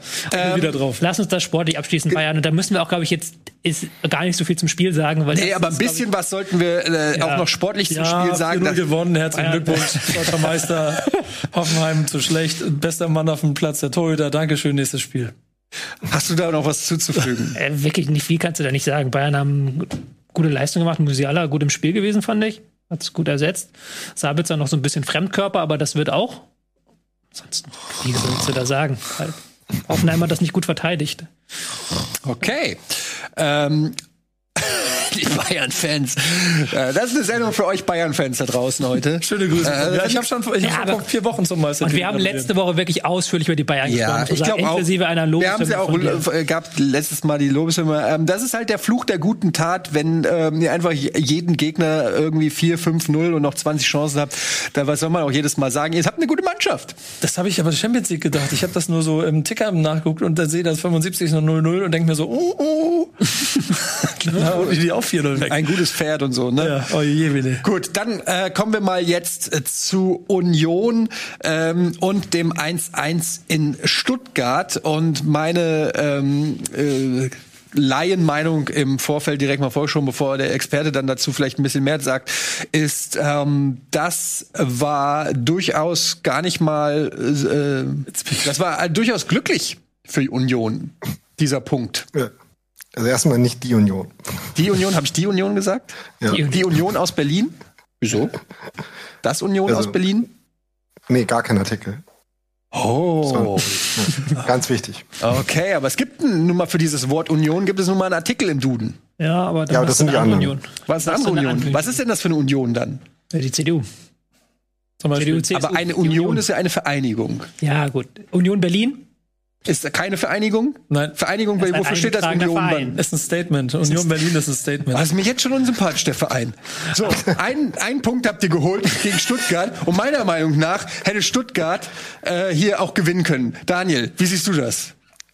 Also ich würde sagen, ähm, dass äh, das eigentlich äh, ziemlich äh, großes Glück war, dass Stuttgart irgendwie mit dem letzten äh, Schuss noch äh, das 1-1 gemacht hat. Nicht nur, weil es eben irgendwie in der allerletzten Sekunde gefallen ist, sondern weil Union das eigentlich ganz gut im Griff gehabt hat dafür, dass sie wirklich nicht annähernd ihre beste Saisonleistung gebracht haben in dem Spiel, sondern dass sie eigentlich äh, so ihr normales Spiel, was sie halt immer jede Woche so durchbringen, eher auf so einem mittleren Niveau gemacht haben und man, glaube ich, schon auch noch gemerkt hat, dass das Spiel vom Donnerstag äh, noch ein bisschen in den Knochen gesteckt hat und sie deswegen so das, äh, das richtige ähm, Aggressionslevel, was sie eigentlich äh, auszeichnet, gar nicht so ganz äh, auf die Reihe bekommen haben, aber dann hatten sie es eigentlich trotzdem im Griff. Äh, Stuttgart hat irgendwie 50 Minuten lang gar keinen Torschuss äh, zwischen der, äh, äh, dem Ende der ersten Halbzeit und irgendwie der Nachspielzeit. Und das fand ich eigentlich dann auch, äh, dass es eher so war, dass Union eine Chance ausgelassen hat, das Spiel irgendwie klar zu machen in der, in der zweiten Halbzeit. Würde sogar noch so weit gehen, dass Union das Ding verschenkt hat. Also die haben ja, wie gesagt, in der zweiten Halbzeit, du hast ja gerade gesagt, dann haben die ja gar nichts angebrannt. Dann gab es diese völlig wahnsinnige gelb-rote Karte für Karasor, der gelb sieht und dann direkt äh, in der nächsten Aktion, also wirklich, Bein, ja. wirklich direkt in der nächsten Aktion, da ist nichts zwischendurch passiert, der rennt wieder zum Ball und grätscht da rein. Den hat er schon gut gefällt. Also ich Ja, hat er gut gefällt, aber das musst du auch erstmal hinbekommen. Also, halt mir so hat die Grätsche gefallen, persönlich. dass da nicht mehr irgendwie, irgendwie drei Pässe zwischen sind, zwischen, deinem, zwischen deiner gelb-roten Karte. Also das war halt schon in Himmelschreien blöd. Danach war eigentlich das Spiel gegessen, hatte man das Gefühl, bis dann in der Nachspielzeit dieser Sonntagsschuss ins Tor ging. Von Union auch dann nicht gut zu Ende verteidigt, ganz zum Schluss. Das machen sie eigentlich ganz gut diese Saison. Hat es auch nochmal nach, nachgeguckt gehabt. Hatten zwei Gegentore bisher nur in der zweiten Halbzeit gehabt. Das war das dritte Gegentor jetzt. Das ist schon eigentlich ein herausragender Wert und deswegen ein bisschen blöd gewesen, dass sie das Ding noch äh, beziehungsweise nicht gewinnen. Weiß nicht, ob das dann vielleicht doch ein bisschen auch an der Physis liegt, dass sie halt irgendwie das äh, Spiel der Woche hatten, dass gerade in dem Defensivverbund dann noch wenig gewechselt wurde. Also äh, Kedira, Prömel haben äh, beide Spiele gemacht. Die Dreierkette hat dasselbe, äh, hat in derselben Besetzung gespielt. Ist da vielleicht äh, auch ein Faktor gewesen. Aber ich habe Daniel nicht aus Zufall eingeladen. So, wir haben diese Saison relativ wenig über Union gesprochen bisher. Hm. Das wollte ich heute mal ändern, weil die sind ja auch in der Tabelle, kann ich auch noch mal zeigen hier, auf einem sehr guten fünften Rang. Hätten sogar auf Rang 4 hochspringen können mit einem Sieg. Also sie stehen auch sehr, sehr gut da. Und da ist ja auch viel passiert. Also wir haben eine sportliche Situation.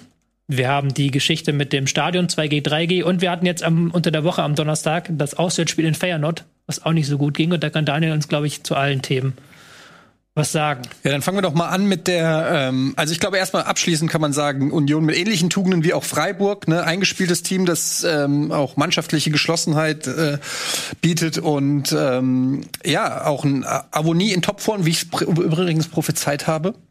Möchte ich an der Stelle nochmal ähm, sagen.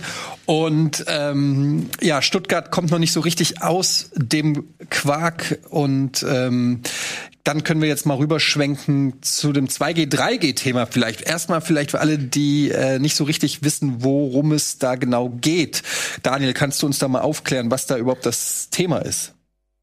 Also in Berlin ist die aktuelle Regelung so, dass unter 3G ähm, es zwei Limitierungen gibt, nämlich erstens maximal 25.000 Leute bei einer Veranstaltung und zweitens maximal 50 Prozent der Kapazität. Was für Union bedeutet, dass in einem Stadion mit 22.012 Plätzen eben nur 11.000 Leute rein dürfen. Union hat alleine ungefähr irgendwie 9.500 Dauerkarten sind es, glaube ich, wenn ich mich richtig erinnere, hat 36.000 Mitglieder. Das heißt, man hat die Situation, dass man äh, bei 2G das Stadion voll machen könnte und sich aber dafür entscheidet, ähm, das nicht zu machen. Ähm, Es hat dann so ein bisschen Lavieren gegeben, ein paar Wochen lang, äh, was die Gründe dafür sind. Äh, es gab dann auch nochmal eine Anpassung der Verordnung, sodass die Gründe sich auch nochmal geändert haben. Aber jetzt letztlich äh, ist man dabei angekommen, dass der Grund dafür, dass man nicht 2G macht, ist, dass man auf die Leute, die sich, äh, Grüße an Joshua Kimmich, nicht impfen lassen wollen, Rücksicht nimmt damit. Und da halt äh, die Konsequenz daraus ist, ähm, sich eben selber so zu beschränken. Was bei anderen Vereinen, ich glaube, äh, es gibt keinen Verein der Bundesliga, der die Konstellation hat, dass man einerseits äh, so eine Nachfrage normalerweise nach Tickets hätte. Ähm, ist jetzt auch ein bisschen schwierig einzuschätzen, wie genau die jetzt aussehen würde, wenn es die 22.000 Plätze geben würde unter den 2G-Bedingungen, dass man gleichzeitig äh, ähm, die Kapazität auch ausfüllt, die man darf. Ähm, und dass man halt äh, dann diese Entscheidung so treffen kann. Äh, zum Beispiel bei Hertha gibt es einfach die äh, Konstellation nicht, weil die mit ihren 25.000 Plätzen, die sie im Olympischen haben dürfen, eigentlich ganz gut klarkommen gerade. Ähm, Was man da vielleicht auch noch dazu sagen muss, ist, dass ähm, ist, Union Berlin ist ja nicht der einzige Verein, der 3G macht. Wie du gerade gesagt hast, Hertha zum Beispiel auch. Aber Union Berlin ist, glaube ich, auch der einzige, der da jetzt einen gerichtlichen Weg eingeschlagen ist und versucht hat, beim Verwaltungsgericht halt durchzusetzen, dass man mehr Leute ins Stadion bekommt. Ich glaube, 18.000 wollte man mit 3G ins Stadion bekommen. Dann hat das Verwaltungsgericht aber relativ, das Eilverfahren relativ wirsch abgesägt äh, ab, äh, und gesagt, nein, es, die Zahl ist relativ willkürlich gewählt. Also die Verordnung hat schon seinen Sinn. Und jetzt möchte man aber da weitergehen, diesen Weg, dass man halt da dieses 3G mit mehr Zuschauern auf gerichtlichem Wege durchsetzt. Was ja auch nochmal ein Schlaglicht auf den Profifußball wirft, der ja große Reden geschwungen hat, von wegen Demut und wir wollen keine Extrawürste. Und jetzt ist ausgerechnet ein Fußballverein, der dagegen klagt, gegen diese Berliner Verordnung. Ja, also dieser gerichtliche Weg hat sich jetzt erstmal wieder erledigt, weil, wie du sagst, äh, die Entscheidung des Verwaltungsgerichts war da relativ eindeutig mit der Begründung, erstens ist noch Pandemie, stellt sich raus, und zweitens, ihr hättet die Möglichkeit, ähm, äh, 2G zu machen und äh, damit euer eigentliches Ziel ähm, umzusetzen, ein volleres Stadion zu haben. Ähm, gleichzeitig ist so, dass Union dann schon gesagt hat, ja, okay, dann ist es erstmal so, ähm, mal schauen, wie sich die Regelungen entwickeln und sie jetzt wieder auf dem äh, quasi ja, Lobbyismus beziehungsweise äh, ähm, Gespräche mit der Politik führen Weg versuchen, irgendwie das nur umzusetzen. Was man zu der äh, zu den beiden Zahlen 11.000, 18.000 sagen kann, ist, dass diese ähm, Begrenzung auf 50 Prozent halt genauso willkürlich ist wie die äh, vorgeschlagenen 18.000, was dann ungefähr 80 Prozent wären.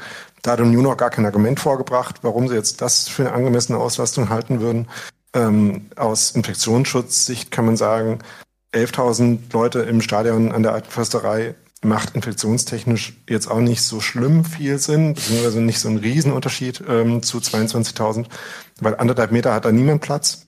Ähm, das ist halt auch irgendwie äh, Unionsargument, dass äh, ähm, also wenn ihr das zulasst, dann könnt ihr auch mehr zulassen, ist so ein bisschen die, äh, die Argumentation. Kann vielleicht auch äh, schiefgehen, ähm, je nachdem, aber ähm, auch in Berlin, äh, wie irgendwie insgesamt gibt es jetzt auch keine ähm, keine aktive Regierung, die jetzt da groß noch Entscheidungen treffen will. Deswegen bin ich relativ skeptisch, dass da äh, sich in naher Zukunft an dem Regulationsumfeld was ändert. Was halt auffällt bei Union ist, dass sie ja auch schon vor ähm, Öffnung der Stadien ja relativ laut waren, auch, mehr, auch der Präsident relativ laut war, was Corona angeht und was Corona-Maßnahmen angeht und dass man wieder die Stadien, man hat immer von Pilotprojekten gesprochen und jetzt, wo halt quasi die Chance wäre, diese Pilotprojekte zu haben mit vollen Stadien, lehnt man das ab, weil man eben kein 2G machen möchte, gut, müssen sie auch wissen. Aber wollte ich, sollte man, glaube ich, einfach mal hier abbilden in der Bundesliga auch. Haben wir jetzt gemacht. Was war das andere Thema? bis, du hast noch voller Begeisterung, ja, feiern noch. Naja, weil wir haben jetzt, wir reden jetzt seit 20, äh, 25 Minuten über Corona. Ich glaube, ja. äh, es ist jetzt. Äh, mich, mich interessiert mal, ob du in, warst du in Rotterdam? Ja es sind die Bilder so wie wie Erklär doch erstmal Moment, bevor ihr drüber redet, erstmal die Zuschauer mit reinholen. Hätte ich, das wäre jetzt der nächste. Waren die Bilder so schlimm, wie ich, wie ich sie ausgesehen Welche Bilder? Habe? Ja, genau. Also, ja, ja, genau. Doch, Nico. ich will doch nur ein Ja von ihm haben, damit er dann sagt, so, und jetzt kannst du nämlich erklären, was da war. Das ist aber die verkehrte also Reihenfolge. Was ist denn in Rotterdam vorgefallen? Und dann kannst du fragen, ob die Bilder, die man dazu gesehen hat, so schlimm waren. Nee, das war ein Cliffhanger. Wie, warum ah, reden? Alter Schwede. Wer moderiert das Ding hier? Also, was ist in Rotterdam vorgefallen? Tobias Escher, bitte hol uns doch erstmal rein. Ich war nicht dort. Aber du weißt es. Was, wirklich? Alter, der macht mich wahnsinnig gerade. Äh, ich, äh, das ist jetzt nicht meine Baustelle. Ich habe nur mitbekommen, dass es da eben und um das UEFA Conference League TM Spiel gab es diverse Szenen der Ausschreitungen, beziehungsweise die Polizei hat da Leute nicht ins Stadion gelassen, auch nicht rechtzeitig ins Stadion gelassen, dann gab es relativ viel Ärger und ich glaube, da kann Daniel uns dann sehr viel besser erzählen, was da passiert ist.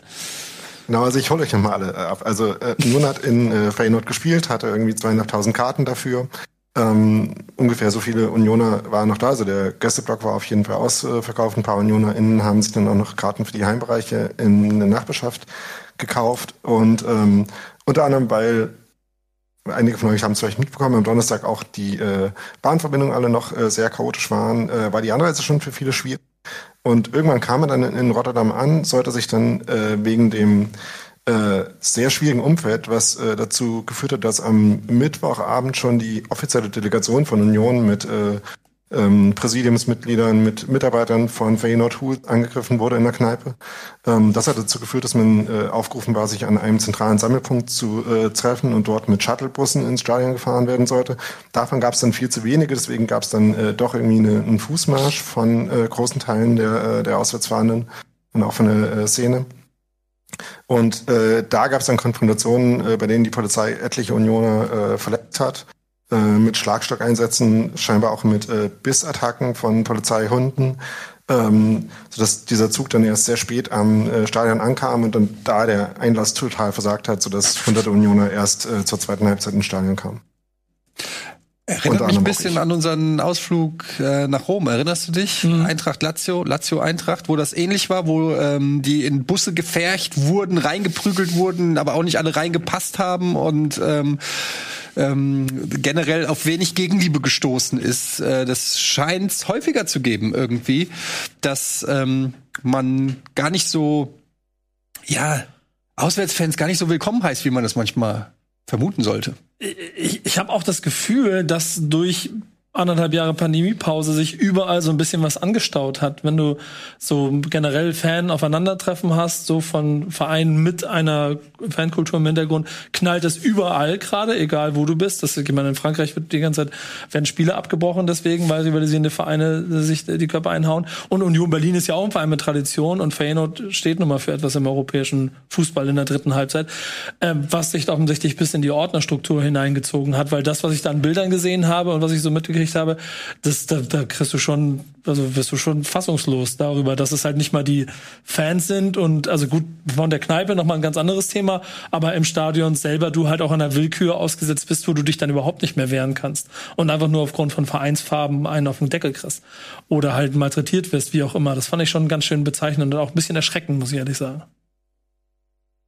Ja, es war auf jeden Fall unfassbar frustrierend, dass du halt einfach äh, also Union hat vor 20 Jahren das letzte Mal europäisch gespielt. Man hat keine Ahnung, also auch wenn es jetzt irgendwie gut aussieht, äh, kann es auch gerne mal wieder 20 Jahre dauern. Und dass man halt äh, bei einem der äh, drei Auswärtsspiele der großen, die man in, in der äh, Gruppenphase hat, und steht dann eine Stunde vorm Stadion rum und äh, kann nicht ins Stadion, kann äh, nicht die Mannschaft unterstützen. Das ist natürlich großes Frustrationspotenzial, logischerweise. Und dafür, muss ich sagen, lief das dann noch in einigermaßen geregelten Bahnen ab vorm Stadion. Was heißt einigermaßen? Ähm, also es gab halt irgendwie äh, diese, ähm, äh, diese Phase, wo man in diesem, äh, diesem Stacheldraht-Korridor ähm, war, wo es natürlich äh, eine angespannte Stimmung gab, aber wo es jetzt irgendwie nicht zu Ausschreitungen gegenüber den äh, Ordnern, über der Polizei oder gegenüber dem Eingangsportal äh, da irgendwie kam. Sondern das halt äh, mit viel Frustration und äh, viel ähm, Ärger aber sich äh, über sich ergehen lassen wurde du hast ja in weiten Teilen Europas gar nicht mehr diese Auswärtsfankultur, weil das ja total abgewürgt wird von der Politik. Ich glaube, auch in Holland ist es ja, glaube ich, auch so, dass du da auch vorher, glaube ich, irgendwie dann Tickets und personalisiert, du nix schon, Nico, du weißt wahrscheinlich besser als ich. Ja, es gibt, glaube ich, generell, zumindest war es vor ein paar Jahren so, dass Auswärtsfans generell nicht erlaubt waren, eine Zeit lang in, in, in Holland. Ich war bei so, bestimmten Spielen, also bei Ajax gegen Feyenoord zum ja, Beispiel genau, seit zehn Jahren schon. Genau, genau, da, da, wollte, da wollte ich nämlich hin und da waren keine Gästefans, das war ziemlich langweilig. Ähm, weil halt genau das immer passiert, dass es eine, eine, eine Nummer drüber geht. Das ist umso schade für Union, wie du schon selber gesagt hast. So, und du hast halt dann auch in der Situation keine Chance, weil du in Sippenhaft genommen wirst für einen Verein, für eine Situation, die vielleicht in der Stadt vorher passiert ist und du willst einfach nur feiern, dass dein Verein nach 20 Jahren mal wieder europäisch dabei ist. Hm. Aber trotzdem die Reise genossen, oder? ähm, also wie gesagt, äh, es war eine ziemlich turbulente Anreise. Wir mussten irgendwie äh, die Hälfte der Fahrt noch mit dem Taxi fahren, weil die Bahn äh, kollabiert ist. Deswegen sind wir dann von Frankfurt mit dem Taxi nach Rotterdam gefahren. Das war zumindest ein Erlebnis, Was hat die Fahrt was ich so auch noch nicht hatte. Ähm, gar nicht so viel, wie man denken könnte. Also äh, es war nicht mehr, als äh, in dem völlig kollabierten Verkehr einen Mietwagen zu nehmen. Okay. Na gut. Ja, Ja. krass. Und ergebnistechnisch war es natürlich auch nicht so geil. Nee, äh, Geraldo Becker hat dann irgendwie äh, eine Chance nicht gemacht, mit der das 2-2 hätte fallen können. Und dann hat äh, Feyenoord das Spiel aber schon insgesamt ziemlich dominiert, war auch eher eine schwächeren Leistungen von Union in der Saison. Ist aber trotzdem nicht verloren. Also äh, wenn man gegen Slavia Prag zu Hause gewinnt ähm, und in Haifa nicht verliert zum Beispiel, dann äh, kann das schon noch passieren, äh, dass man da weiterkommt. Wichtigste Frage zum Schluss. Platz 5. Bleibt's dabei? Ich glaube nicht. also, ähm, aber ich kann auch äh, wunderbar damit leben, wenn wir noch zehn Plätze verlieren. Für, äh, muss ich rechnen. Das ist Klassenerhalt auf jeden Fall. Achso, Klassenerhalt. Klassenhalt. Das ist der Platz, wo gerade Eintracht Frankfurt steht. Oh, was eine Überleitung! ähm, Sagen wir uns erstmal bei Daniel. ja, vielen Dank, äh, Daniel, erstmal für deine Expertise zum ganzen äh, Thema von Union Berlin ohne Artikel.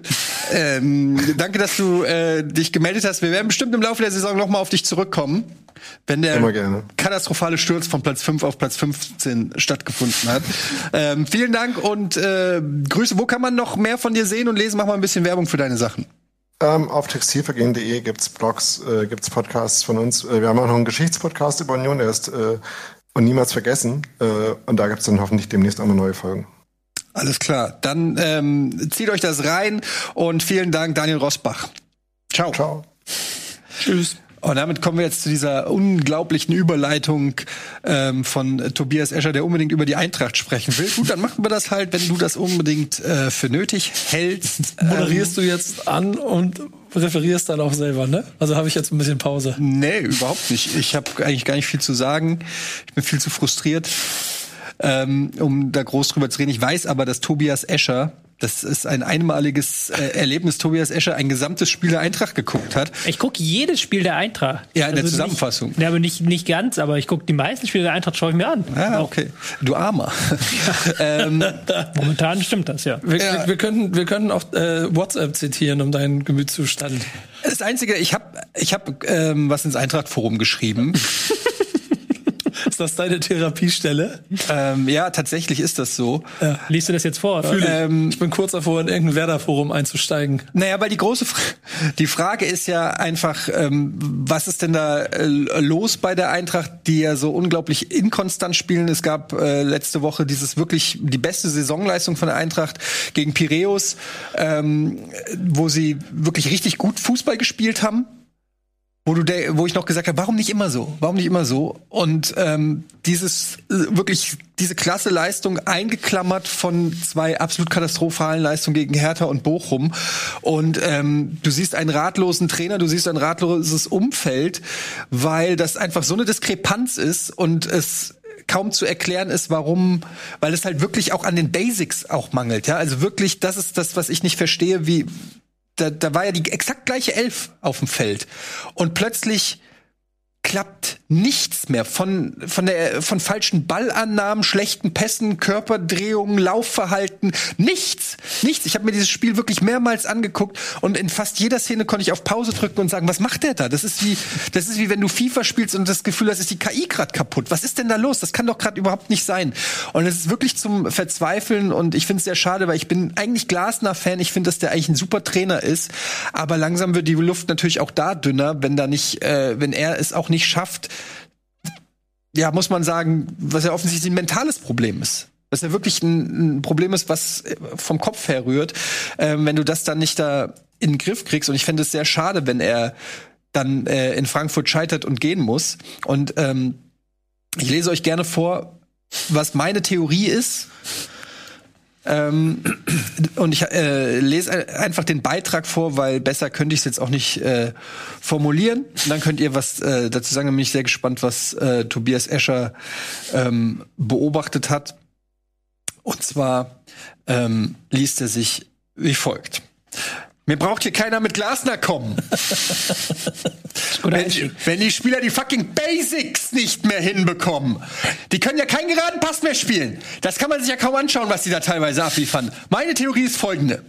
Seit der Causa Bobic Hütter und dem Verpassen der Champions League ist ein Riss in der mannschaftlichen Geschlossenheit entstanden. Du hast einerseits Spieler, die sich nach besseren Sänen, sehnen und wähnen, wie Kostic, Kamada, Indika, Silva, der ja auch gegangen ist. Dann hast du ältere Spiele, die aber allesamt ihre besten Jahre hinter sich haben. Rode, Hasebe, äh, Ilsanka, Chandler, Durm. Dann hast du die Neuen, die keine Bundesliga-Erfahrung haben oder einfach Spieler, die, wenn überhaupt, nur durchschnittliche Bundeskicker äh, sind, Bundesliga-Kicker sind, wie Tuta, Touré, der äh, Da Costa, Rustic und so weiter. Da stimmt es einfach vorne und hinten nicht. Dann hast du noch die Querelen um Younes und Kostic, was sicher auch nicht zum Teamgeist beigetragen hat. Viele wichtige Leute, die auch das, für das Gefüge wichtig waren, sind weg. Nicht nur Hütter, nicht nur Bobic.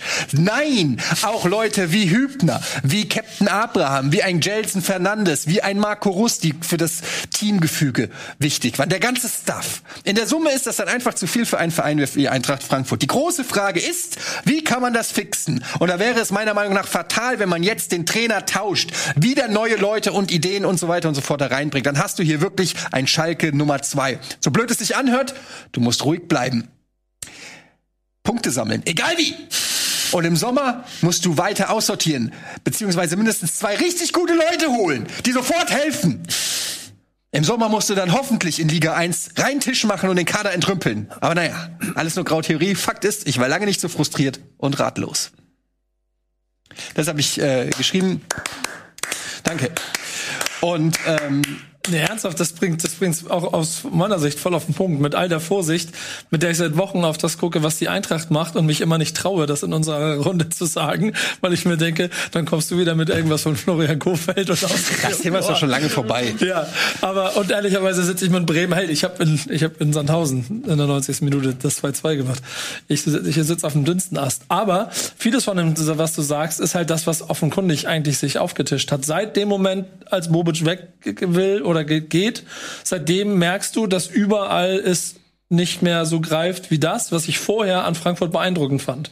Dass diese Mannschaft in sich geschlossen war, dass das System, also das ganze Team da drumherum geschlossen war und dass du, du konntest nichts, du konntest sie nicht um, die haben mal ein Spiel verloren vielleicht und haben mal irgendwo auch mal vielleicht zum Beispiel nicht so gut gemacht, weil sie vielleicht ein bisschen überperformt haben, aber sie waren immer in der Lage, jeden zu ärgern, auf den sie getroffen sind. Egal ob Bayern München, Arsenal London oder halt auch jeden in der Bundesliga. Und das ist weg. Ja, es ist weg und du siehst es auch bei einzelnen Spielern. Du siehst es äh, an zum Beispiel Spielern wie Kostic, die abwinken, die stehen bleiben, die sauer sind, die irgendwann den Ball nicht mehr abgeben an ihre Mitspieler, weil sie das Vertrauen nicht mehr haben. Ähm, ich habe äh, eine Szene gesehen, ähm, könnt ihr euch wenn es euch interessiert, nochmal angucken, da spielt Kamada, wird angespielt und will den Pass direkt nach außen spielen zu äh, Touré, der aber gar nicht da steht.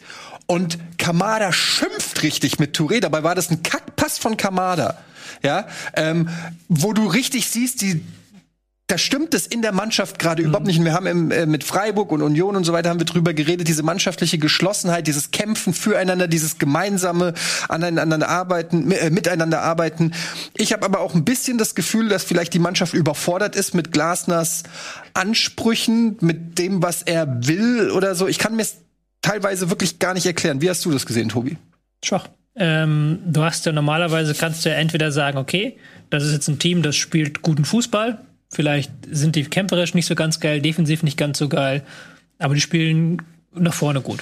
Oder du hast Teams, die sind, die sind halt kompakt. Du sagst, ja, die sind jetzt nicht die kreativsten, aber die sind kompakt, die werfen sich in die Zweikämpfe, die machen das. Und Frankfurt war halt nichts von beiden gegen Bochum. Also die haben halt nicht nach vorne ordentlich gespielt. Also du hast ja schon gesagt, Touré hat eine Passquote von 50 Prozent. Bei einem Team, das halt 60 Prozent Ballbesitz hat, ist das verheerend, weil du natürlich da auch viele Sicherheitspässe einfach drin hast automatisch. Aber du hast auch keine defensive Absicherung gehabt. Also gerade in der zweiten Halbzeit konnte ja der Bochum ein Konto nach dem anderen machen. Eigentlich hätten die schon viel, viel früher 2-0, 3-0 führen müssen, wenn sie die halbwegs ordentlich zu Ende spielen, wenn ähm, sie da halbwegs den letzten Ball hinbekommen. Und das ist halt brutal, nicht? Dass du hast halt nicht das kämpferische, du hast halt nicht das taktische Rüstzeug, du hast halt nicht das fußballerische Rüstzeug, wie du gesagt hast. Ich, ich, ich, keine mannschaftliche Geschlossenheit. Du passt raus zu Kostic und dann ist halt niemand im Strafraum so. Das ist halt diese alte Ding. Da ist halt niemand im Strafraum. Silva ist weg, aber sie machen es trotzdem noch. Kostic raus, der spielt auch noch nicht wieder zurück, sondern geht ins Dribbling und dann kommt die Flanke und du denkst so, ja, Was soll Boré mit dieser Flanke machen? Ja. Und, und da sehe ich ja auch ein gen- generell äh, relativ fatales Problem für die Mannschaft im Ganzen. Denn das System vorher und auch die, die Säulen, die du alle beschrieben hast, die vielleicht ein bisschen überaltert sind oder irgendwann weg wollten oder eventuell schon weg sind, das sind ja alles die, die seit Jahren immer diesen gleichen Fußball gespielt haben. Und es war jedes Mal Frankfurt beeindruckend zu sehen, wie vertikal das war, mit was für einer Wucht, wie schnell das Umschaltspiel funktioniert hat. Dann hinten natürlich auch manchmal offen waren, aber es hat vorne, du hast immer Gefahr ausgestrahlt vorne. Und dann willst du natürlich mit neuen Spielern versuchen, diese berühmte Weiterentwicklung deiner Mannschaft hinzukriegen, mit einem Trainer, der sich weiterentwickeln möchte. Aber irgendwie von der Logik her kann es ja nicht funktionieren. Das, das ist doch klar, dass es auch dieses, Umsch dieses Ü- Umbruchs, Übergangsjahr geben muss, wenn du nicht mehr Spieler hast und von elf auf dem Platz sieben davon immer noch aus dem alten System sind und die aber nicht mehr 100 Prozent bringen. Wobei aber auch von den Alten da gar nicht mehr so viele übrig sind, nicht? Von dieser, von dieser Büffelherdenzeit, Ja, genau, von diesem ja. Ding. Schon letzte Saison hatte man ja teilweise viel Beibesitz gehabt, dann hat man das oft über Kostic und Silva Zusammenspiel gerettet, so. Und das funktioniert jetzt auch nicht mehr. Und die, du brauchst ja schon eine neue Idee. Also, äh, klar, du sagst richtig, wie kann das so schnell funktionieren? Das braucht Zeit.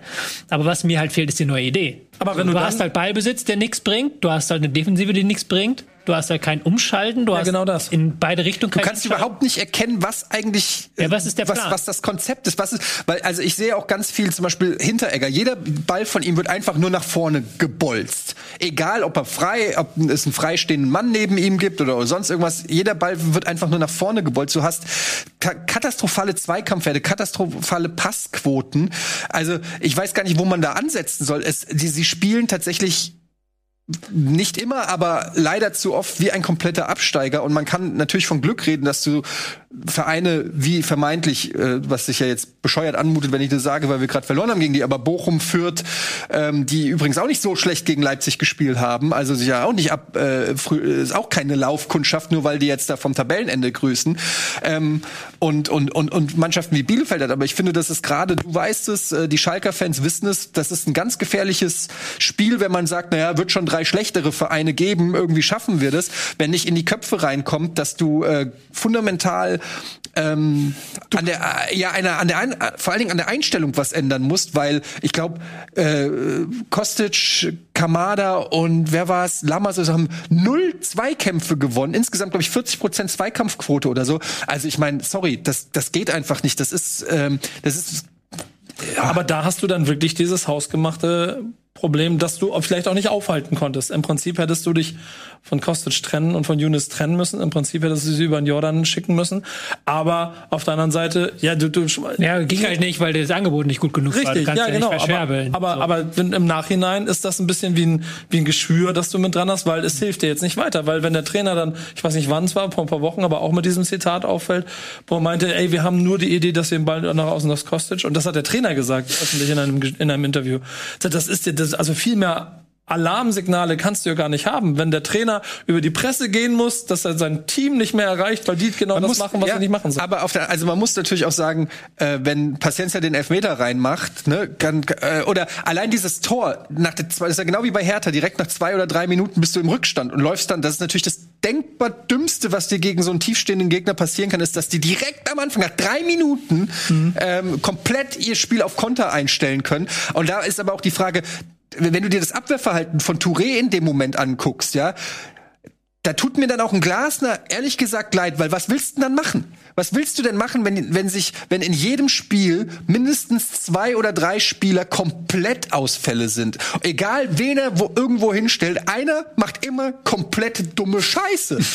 Das ist, da wirst du ja wahnsinnig. Also du denkst ja wirklich, okay, Leute, wir stimmen uns ein und drei Minuten später bist du schon wieder hinten und es geht schon wieder von vorne los. Hab Das ist ja unfassbar frustrierend. Habe ich, habe ich, erlebe ich mit Bremen seit Jahren. Und das ist, dann komme ich wieder zu dem Punkt, mit dem äh, du ähm, mir, mir auch und schöne Grüße an Ralle Günnisch immer wieder kommt mit, wer ist verantwortlich für das Ganze? Und das ist am Ende der Trainer.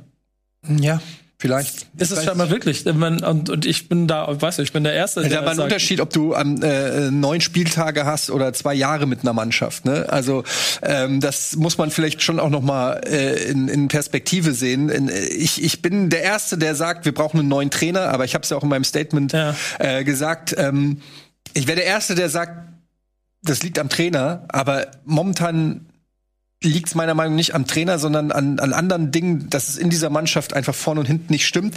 Die Frage ist, kann das überhaupt ein Trainer äh, kitten? Und dann bin ich auch manchmal hin und her gerissen, weil ich dann schon manchmal so an Nico Kovac denke und denke, der hat so eine gewisse Mentalität als Trainer, die vielleicht dann auch gut tut. Aber ich glaube auch selbst so eine Mentalität würde da jetzt ähm, nicht wirklich helfen. Man muss sich irgendwie jetzt Punkte zusammenknabbern und gucken, dass man sich in die Winterpause äh, rettet und dann noch mal neu aufstellt. Ähm, Wäre Kofeld ein Trainer für Frankfurt, Tobi? So rein Inhalt? Weiß ich nicht. Die- die- Was ich mich halt die Frage stelle, so, und ich will jetzt auch hier keine Trainerdebatte aufmachen bei Glasner, aber da haben wir schon mehrfach gesagt, wo ist die Weiterentwicklung? Wo soll das überhaupt hingehen? Was ist überhaupt das Ziel? Und das ist ja was, was ich halt vom Trainer erwarte, dass ich das irgendwann erkenne nach neun Spieltagen. Okay, das soll jetzt in, offensichtlich in diese Richtung gehen. Okay, das funktioniert aus den und den Gründen noch nicht, wird das vielleicht funktionieren. Aber momentan ist es halt so, ich weiß nicht, in welche Richtung das gehen soll, so richtig. Und ich finde ehrlicherweise, dass Wolfsburg und Frankfurt, was das angeht, von der Fallhöhe auf einem relativ ähnlichen Niveau sind für mich. Vielleicht, vielleicht seht ihr Wolfsburg sogar ein bisschen stärker. Ich kann's, kann's, das müsst ihr einschätzen. Aber dort wurde die Reißleine gezogen.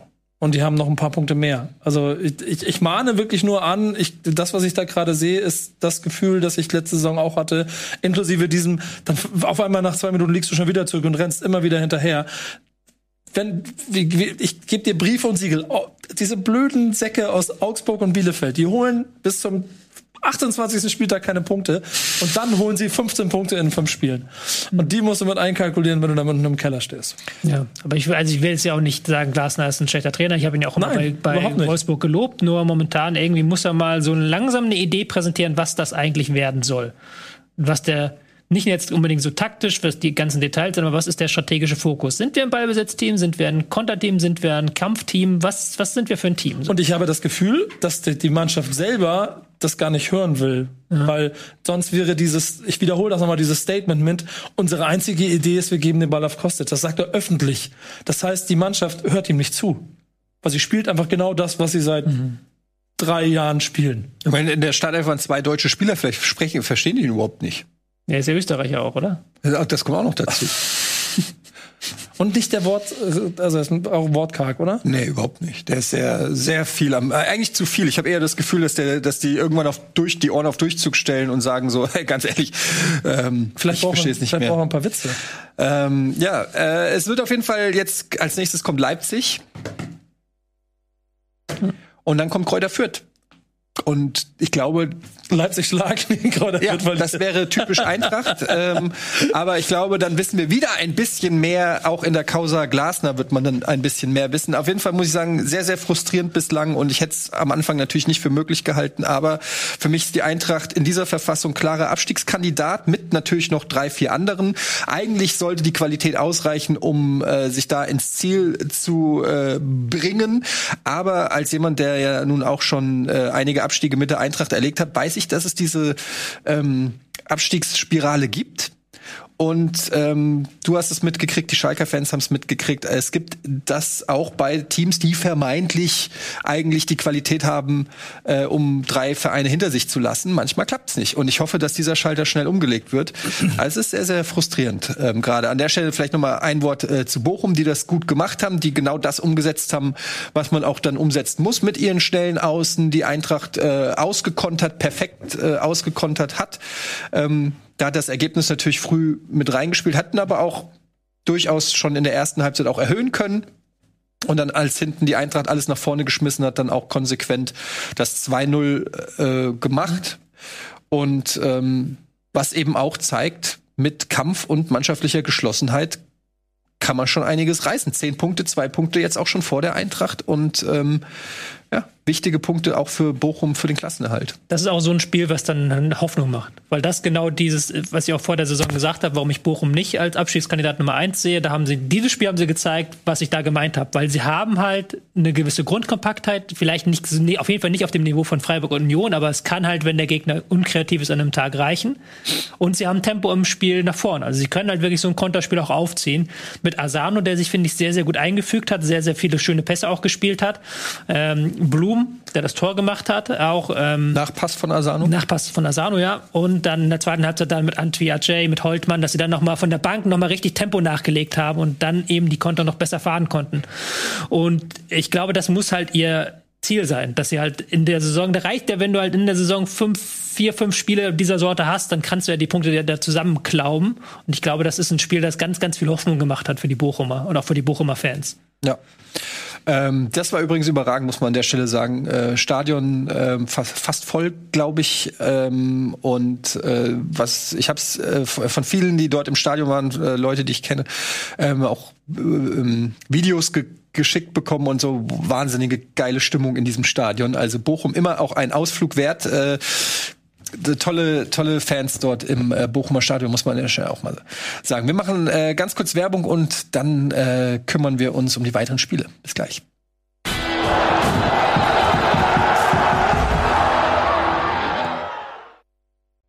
Bundesliga wird präsentiert von LG OLED Evo. Herzlich willkommen zurück zu Bundesliga fast live und ähm, wir haben schon einige Spiele abgehakt, heute viele interessante Themen und wir machen direkt weiter mit dem Derby.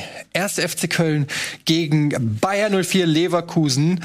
Ein ähm, schönes Spiel war das. Ähm, hat Spaß gemacht. Beim Begriff Derby bin ich halt immer, da zucke ich mittlerweile immer. Aber ist weil, ein Derby. Es ist, ist glaube ich, ein Derby. Aber mittlerweile geht ja immer, wenn man Derby sagt, kommt ja immer irgendfern um die Ecke, der dir erklärt, warum das jetzt kein Derby ist. Ja, Zum gut. Beispiel, wenn du Frankfurt Mainz, wo ich als Das ist kein Derby. Ja, als Regionalkenner würde ich sagen, das ist ein Derby, aber dann kommst du, du sagst mir, das ist kein Derby. Ja. Genauso irgendwie, keine Ahnung. Gibt's ja da ganz viel. Aber Leverkusen Köln Leipzig gegen Hertha BSC Berlin ist ja auch immer Derby. Ja, das, nee, Quatschkopf. Aber zum Beispiel irgendwie, keine Ahnung. Aber ob Derby oder Freiburg nicht, gegen Stuttgart ist kein Derby. ich- das ist, aber das ist ein Derby, oder? Das Köln ist ein gegen Derby, die sind, äh, die wohnen alle äh, in, äh, nebeneinander, das passt schon.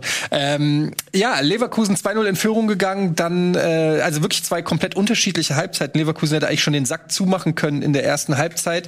Ähm, haben die Riesenchance zum 3-0 vergeben und dann äh, kommt ein gewisser Anthony Modest zurück.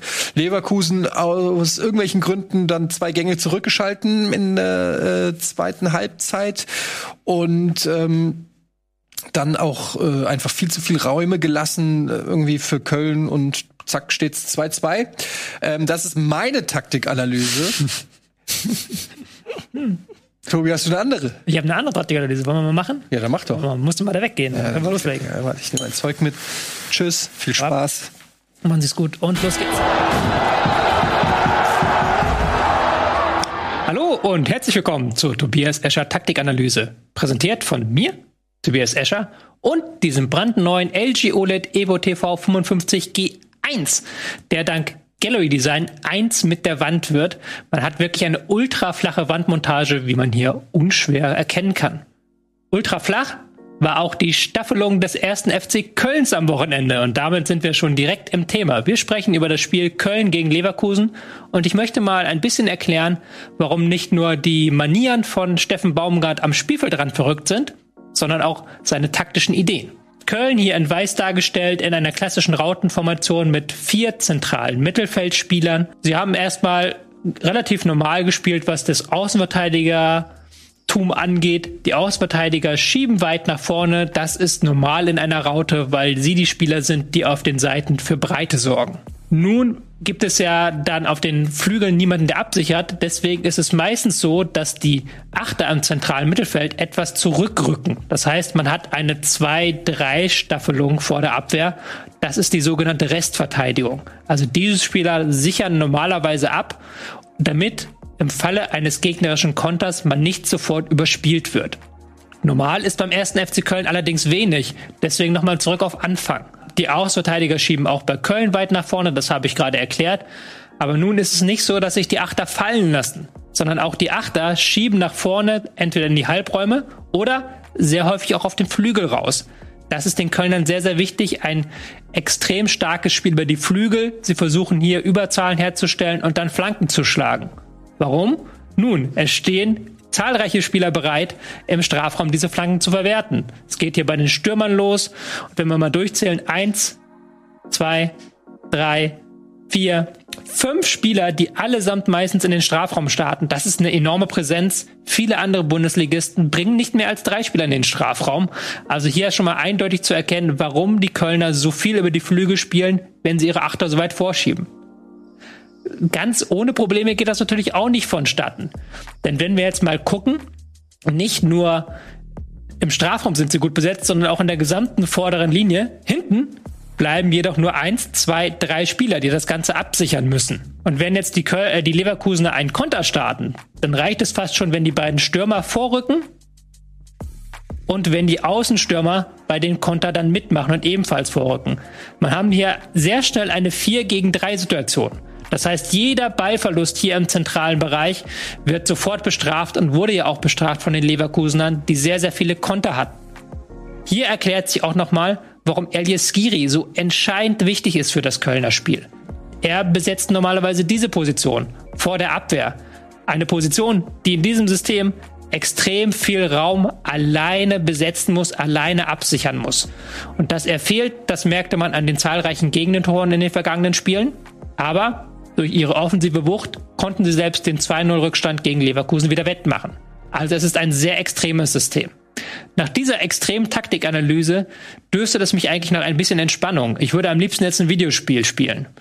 Dank dem Game Optimizer des LG OLED Evo TV 55 G1 kann man per Tastendruck den Fernseher auf Gaming optimieren.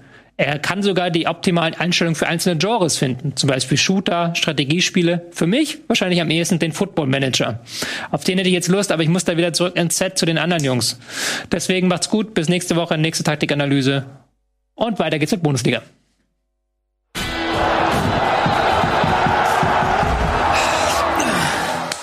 Ja, muss ich mit euch hier weiter rumsitzen, ne?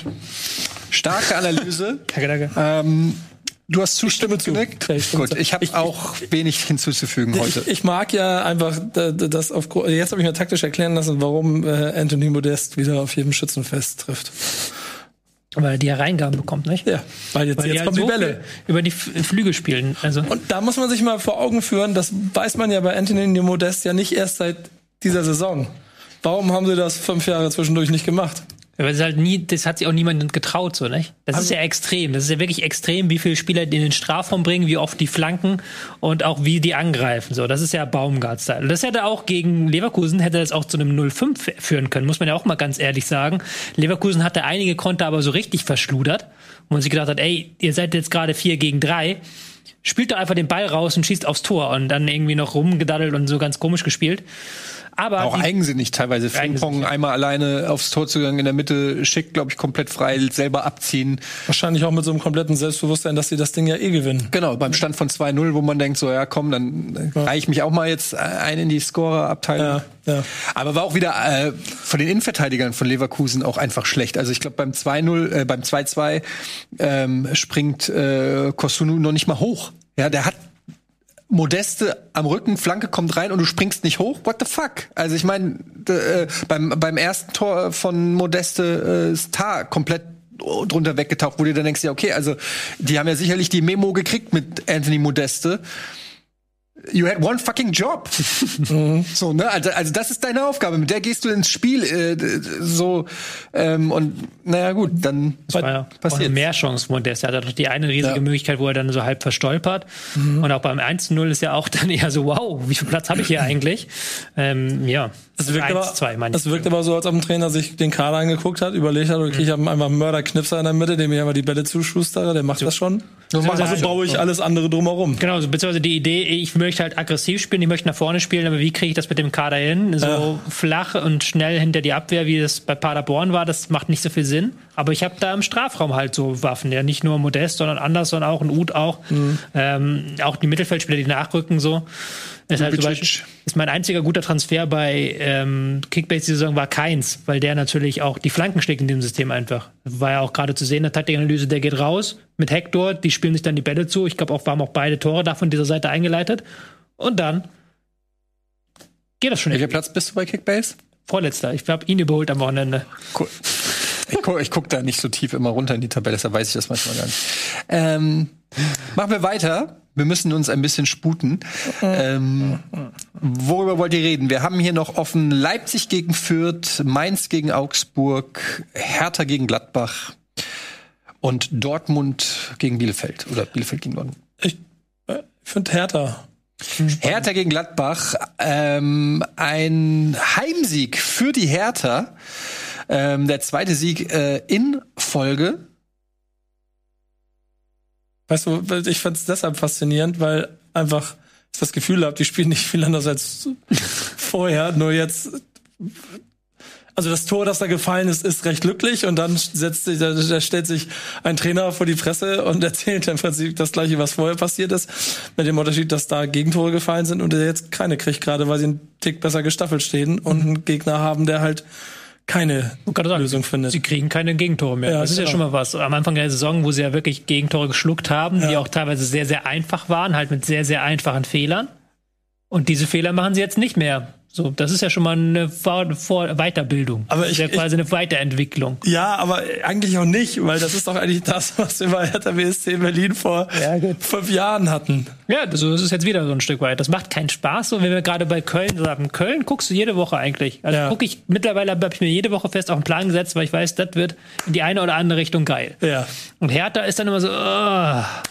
Aber sie machen das wieder. Sie machen das wieder, sie bringen es wieder auf den Platz. Da hat wieder jeder gearbeitet. Der Rieder läuft da wieder seine 20.000 Kilometer. Ähm, Serda, Askasiba auch eine gute Aufteilung auf der Boyata pflückt alles weg dahin, hat er schon gegen die Eintracht gemacht. Ja.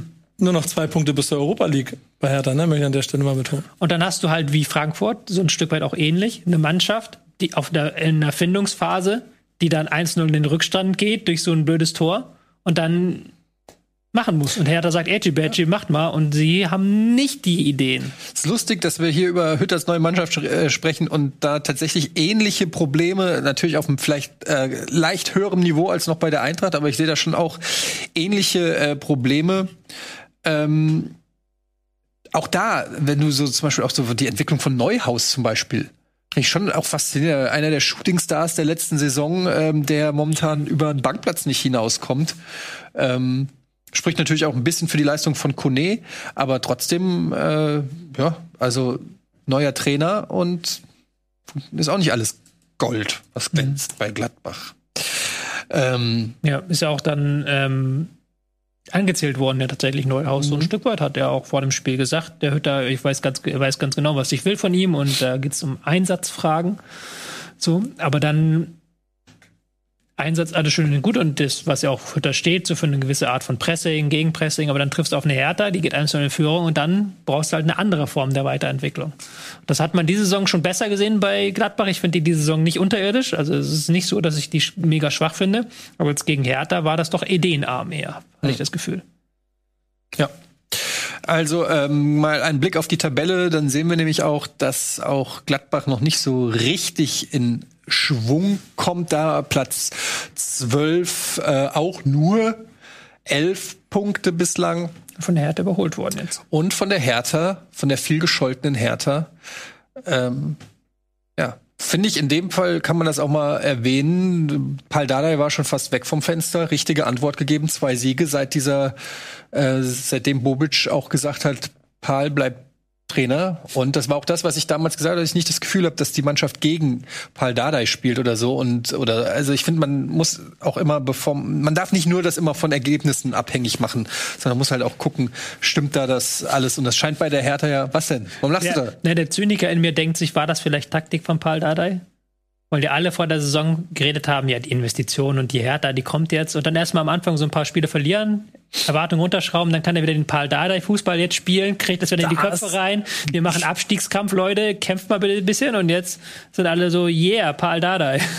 Ich glaube nicht. Ich glaube, der, ist- der ist ganz glücklich in seinem WG-Zimmer und der wäre da auch wieder hingegangen. Oder in der WG? Er hat er doch in den Interviews gesagt, dass er so auf den Arsch gekriegt hat. Ich wo- hab hier mein WG-Zimmer, da lebe ich ganz glücklich und äh, damit war's das. Ja, gut. Ja, also die Hertha kämpft sich ein bisschen nach oben und Gladbach immer noch nicht wirklich ähm, Aber auf Kurs. Es ist aber auch wieder ein Musterbeispiel dafür, wenn du dir das, die Verschiebung in der Tabelle anguckst, inklusive der Qualitäten der Mannschaften. Hier ist die nächste Mannschaft, die ein bisschen sich wiederfindet und eine Kompaktheit schafft. Zack, ruckst du in der Tabelle wieder hoch. Ja. So. Es sind auch unangenehm. Es ist sind natürlich aber auch alles noch eng. Ich wollte gerade bei- sagen, es sind von Bochum für 14 zu Leipzig auf 6 sind vier Punkte. Also Ja.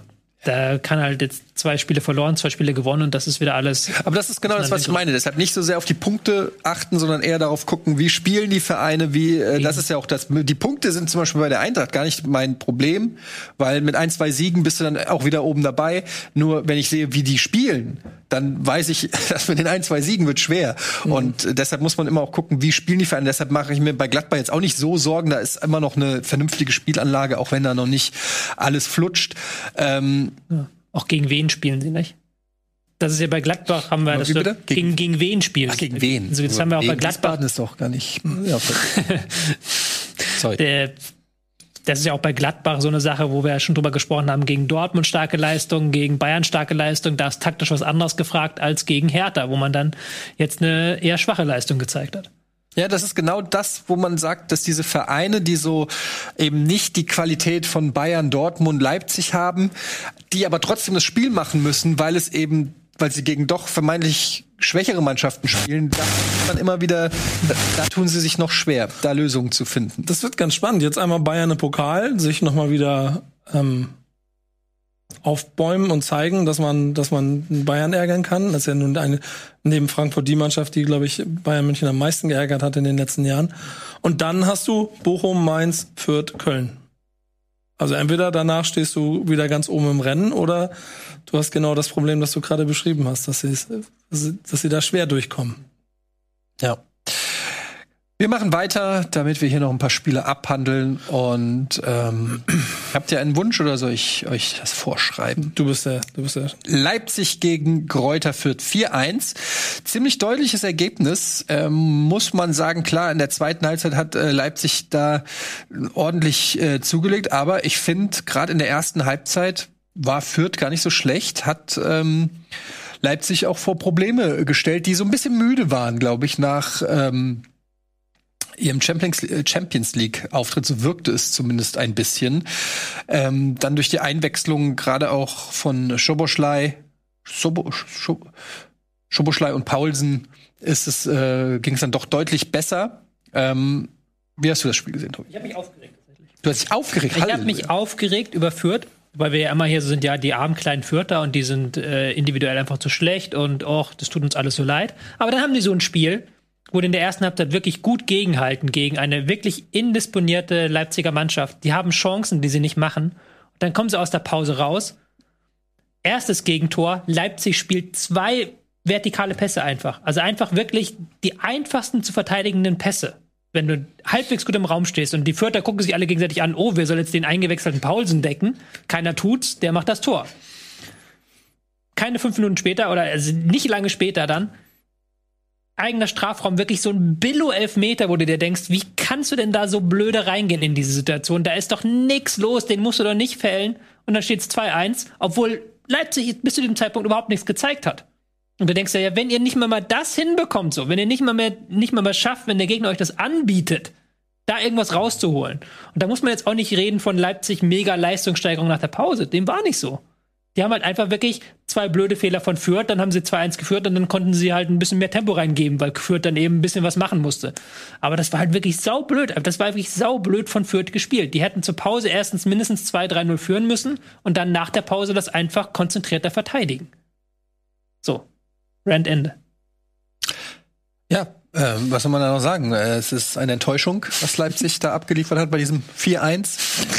ähm, ja, ich finde es halt ehrlicherweise ganz spannend, weil du da, also, wenn, wenn du, wenn du für Fürth da in diesen Chancen, in die Spiel Chancen gesehen hast, die, die, die ich ja so ein bisschen, ich habe nur die Zusammenfassung gesehen, aber auch aus den Bildern ja auch so wahrgenommen habe, dass sie führen und dass sie bis dahin noch gar nicht schlecht machen, so dann ist es, äh, ja, also dann dürften sie auch nicht mit einem Punkt da stehen. Das heißt, ja. diese zweite Halbzeit gehört ja trotzdem auch zu dieser Mannschaft dazu. Dann, sobald der Gegner einen Spieler einwechselt, nicht mehr zu wissen, was du machst, ist dann halt nicht Bundesliga-reif. Ja, es hat halt, äh, 3 zu 8 Torschüsse für Fürth in der ersten Halbzeit, dann 10 zu 1 in der zweiten Halbzeit. Klar, ja. Leipzig ist dann gekommen, aber nochmal, schau mal einfach die Tore anschauen. Die sind nicht unverteidigbar. Es ist nicht so, dass da irgendwie Leipzig die mega geile Combo ausgepackt hat. Nein, halt ein schlecht verteidigter Angriff, der auch noch blöder abgefälscht ist und dann eine schlecht verteidigte Situation im Strafraum so. Mhm. Dann bringst du dich natürlich auch um den eigenen Lohn. Und dann ist es natürlich ein anderes Spiel, wenn es halt Leipzig 2-1 führt und dann eben ihr Tempo noch ein bisschen besser auf den Rasen bringt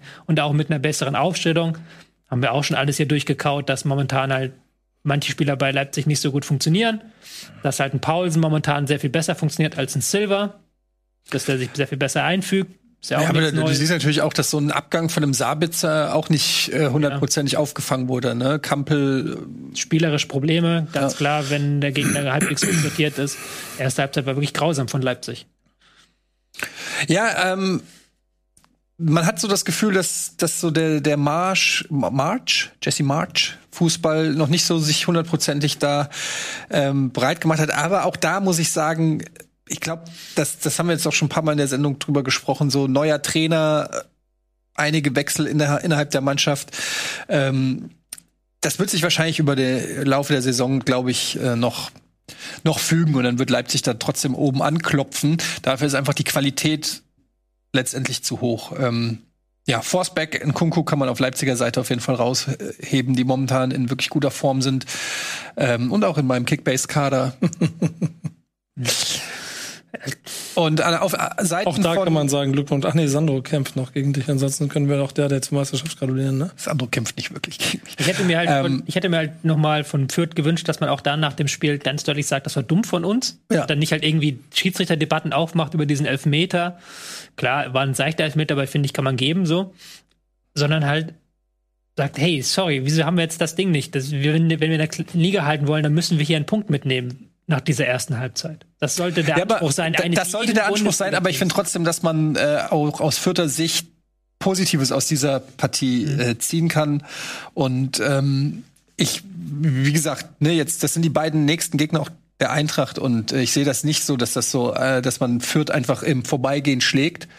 Ähm, die sind auch unangenehm zu, zu äh, bespielen und ähm, ja klar, wir sind die Abstiegskandidat Nummer eins, aber ähm, das heißt nichts. Wir machen weiter. Wir müssen uns weiterhin beeilen. Haben hier noch ein 4-1, nämlich das Freitagsspiel. Mainz gegen Augsburg. Wow, da leckt man sich die Finger nach. So möchte man seinen Freitagabend doch gucken. Ähm, Hast du es gemacht? Ich habe es tatsächlich, glaube ich, äh, nebenbei laufen lassen, aber nicht hundertprozentig. Ich kann mich ja nicht hundertprozentig auf Mainz gegen Augsburg konzentrieren. Tut mir leid. Aber äh, nichtsdestotrotz fünf Tore ist auch was für einen Freitagabend gar nicht so schlecht. Mainz hat aber äh, Augsburg die Grenzen aufgezeigt, die sich ähm, meiner Meinung nach in ja Abstiegsform präsentiert haben, muss man einfach so sagen. Geht schon los mit dem blöden Fehler da von, wer war es? Ju- Suchi? Der da den Ball sich durch die Beine laufen lässt vor dem 0-1. Suchi? Oder wer war das? Es gibt keinen Spieler namens Suchi. Suchi, Sushi. Ach, Su Su. Sushi, ja. S-U-C-H-Y. Ich weiß nicht, wie man ihn ausspricht. Wie bei allen Spielern. Ähm, ja, und dann lief halt einfach alles blöd für die Augsburger. Ist halt interessant, dass die sich schon von Freiburg haben so abschießen lassen, wo wir ja beim Thema waren, kompakter Gegner, der gut kontert und der. Verwechselst du jemanden? Warum? Sushi? Bin mir ziemlich sicher, dass. Marek Sushi meinst du? Ja. Aber der hat nicht gespielt. Hat er nicht gespielt? Hat er nicht den Fehler gemacht? Ähm, Wie du jetzt hier öffentlich die aller Reputation von Tobias Escher Ja, ja, aber weil- eines Namens Also, der, dass er bei Augsburg spielt, ist, glaube ich. der, der, der, der, den gibt es, den Spiel, aber der hat doch gar nicht gespielt. Oder Ach, doch? Gumni, Gumni, so rum. Gumni, Äh, ja, Wieso nicht okay. Sondern ja, ja. Ja. Oh, auch, ja, ja. wow, wow, Du hast, wow. du hast recht an meiner Reputation bezweifelt. War peinlich von mir. Gumni war derjenige, Ja, der den Ball durch die richtig Beine laufen Kann ich einfach so nicht stehen lassen. Tut mir Richtig leid. Also wenn, richtig äh, unangenehm. muss hier geht's immer auch noch immer um Fakten, Tobias. Und seitdem du hier sitzt, weht hier auch ein anderer Wind. Weht ein Ne? anderer Wind in dieser Sendung. Ja, ich sag das so. Trotzdem interessant, dass man jetzt gegen den zweiten Team, das kom kampfstark, kompakt, schnell kontern ist, sich in erneut so eine Packung hat einschenken lassen. Ja. Es ist ja äh, generell, wenn man auf Augsburg blickt, äh, so ein bisschen auch in den Stimmen danach so liest, da ist auch man sich der, der fatalen Situation ja offensichtlich auch schon voll bewusst. Ähm, wenn ich kann immer den Namen kann ich nicht aussprechen, der mit G, der Verteidiger mit dem langen Namen, der mit dem belgischen Namen, ja genau, Follow, yo. äh, genau, der äh, öffentlich quasi die fehlende Kommunikation anspricht. Das sind ja dann schon so Signale, dass du ähm, auf jeden Fall merkst, da ist einiges nicht in Ordnung im Verein. Ich glaube, Weinziel mit der schlechtesten äh, Statistik derzeit seit seiner Rückkehr aller Bundesliga-Trainer von Augsburg. Ein Manager, das muss man ja mal sagen, Stefan Reuter, der ja jetzt über gefühlte 25 Jahre Augsburger Bundesliga-Zugehörigkeit einen überragenden Job gemacht hat. Ähm, aber auch seit so, vor allen Dingen, ich glaube, es war dann diese, die, die Heiko Herrlich-Trainer-Situation, habe ich auch aus dem Artikel herausgenommen, dazu so Problem gekommen ist in der Kommunikation im Verein. Ähm, das sorgt alles dafür, ich fasse das nur zusammen, ähm, dass so ein kleiner Verein wie Augsburg, der ja genau davon lebt, dass du oh Gott, überstrapazierte Kompaktheit heute, aber es ist nun mal das, was sich durch die ganze Sendung zieht, dafür sorgst, dass du immer mitspielen kannst und immer Abstiegskandidat Nummer eins bist und am Ende nicht absteigst. So hast du jetzt gerade eine Situation, wo du genau den entscheidenden Paarungen das halt nicht machst und äh, auch zu unkonstant. Und da wird's mal gespannt zu sehen, wie sie es machen. Also ich gehe fest davon aus, dass sie wahrscheinlich irgendwann wieder einen Trainer rausschmeißen werden, wahrscheinlich auch äh, noch im Winter wieder korrigieren werden. Es wird ja eher gemunkelt, dass Reuter Richtig. ge- gegangen wird demnächst und dann durch Armin Fee wahrscheinlich ersetzt wird. Das ist das, was der Kicker, glaube ich, geschrieben hat. Ja, genau, genau. Aber, aber der äh, trotzdem mit der Punkteausbeute und der Stimmt, der ist Tabellenposition. Augsburger, ne? Armin Fee ist, ge- ja, glaub ich, Augsburger, Ja, ja. Augsburger. Aber mit der Tabellenkonstellation wirst du, wirst du auf jeden Fall nicht so schnell das korrigieren. Und dann sind wir wieder bei etwas, was die Gesamtstruktur des ganzen Pakets FC Augsburg angeht. Reuter hat da über zehn Jahre überragende Arbeit geleistet. Den einfach rauszureißen und jemand neu einzusetzen, würde ich jetzt mal aus der Entfernung betrachtet behaupten, führt nicht dazu, dass bei Augsburg auf einmal alle wieder rennen und es funktioniert. Aber bekanntermaßen ist das ja dann am Ende auch nichts wert, wenn dann äh, ne, Fußball äh, ist wenig dankbar für Vergangenes. Genau. Erzählt der Status quo. Und da muss man sagen, jetzt mit gerade mal fünf geschossenen Toren in neun Spielen, also es ist natürlich schon sehr dürftig, äh, zweitschlechtestes Torverhältnis der Liga. Ähm, also die Zahlen sehen nicht gut aus für Augsburg und auch nicht äh, für Markus Weinziel. Wo ich auch mal prophezeien würde, jetzt, ich gucke mal gerade, gegen wen Augsburg als nächstes spielt. Hab's jetzt gerade noch nicht, äh, als nächstes in Bochum. Also, ach nee, das ist der DFB-Pokal in Bochum und dann zu Hause gegen Stuttgart. Also, ähm, ja, vermutlich, wenn da dann auch zu Hause gegen Stuttgart nicht gepunktet wird, könnte es sein, dass wir hier die nächste Trainerentlassung haben. Ich werde hier, hier wird schon der Rausschmeißer angeschmissen. Weiß haben noch ein. Spiel. Wir haben noch ein Spiel. Was denn? Dortmund gegen Bielefeld. Ach, Dortmund. Dortmund gegen Bielefeld. Ähm, genau, Auswärtssieg für den BVB. Äh, ist es ein Derby? Nein. Gut. Was denn? Die sind auch nicht so weit auseinander, oder? Ja, aber Mainz und Frankfurt auch nicht. aber gut. Ja, ist ja gut. Ich fand das ich find Einzige- schon, dass Mainz wir, und Frankfurt. wir können jetzt, Derby wir haben jetzt keine Zeit mehr. Wir hätten jetzt lange reden können über, wie schafft es Dortmund in Klammern nicht, Erling Haaland zu ersetzen. Aber wir haben das gewonnen. Amüsant fand ich nur am Wochenende, als dann der Sky-Kommentator nach dem Spiel gesagt hat, dass ihnen die ähm, Revanche quasi oder äh, die Wiedergutmachung nach dem 0 zu 4 gegen Ajax Amsterdam geglückt ist.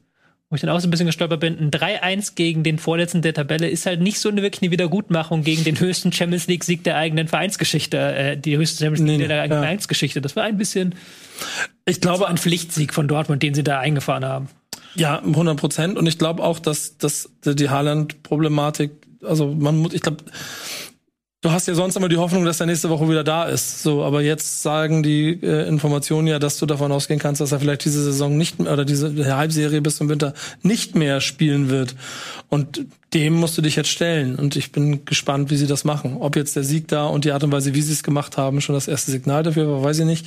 Was es für die Champions League bedeutet, denke ich, ist klar, aber in der Bundesliga sind sie halt noch dran und sind halt äh, immer noch Meisterschaftskandidat. Aber es ist schon ein herber Rückschlag, das muss man sagen, weil das Spiel einfach komplett auch anders ist bei, bei Dortmund. Ähm, Gerade wenn du dann statt äh, Haaland Malen vorne drinne hast, das ist einfach, ja, kannst du überhaupt nicht vergleichen. Jetzt nicht, weil der so viel schlechter ist, sondern weil es einfach ein ganz anderes Spiel ist. Da muss es im Prinzip die Mannschaft muss jetzt ein anderes System spielen. Ähm, Ich finde ich find da auch ein sehr schlau, oder ich habe in irgendeiner äh, Runde, wo über Fußball geredet wurde im Fernsehen, auch so, Doppelpass. Nee, das gucke ich nicht. Das gucke ich nie. Ähm, ich habe dieses Gefühl von Haaland ist mehr auch nur als der sportliche Faktor, sondern auch derjenige, der anders als alle anderen im Kader auch dafür sorgt, dass das Stadion mitkommt. Und das wird, glaube ich, das, das Spannende, weil der hat es in den letzten Wochen auch immer wieder geschafft, diese komplette Wand quasi mit anzuzünden. Und das macht Marco Reus nie.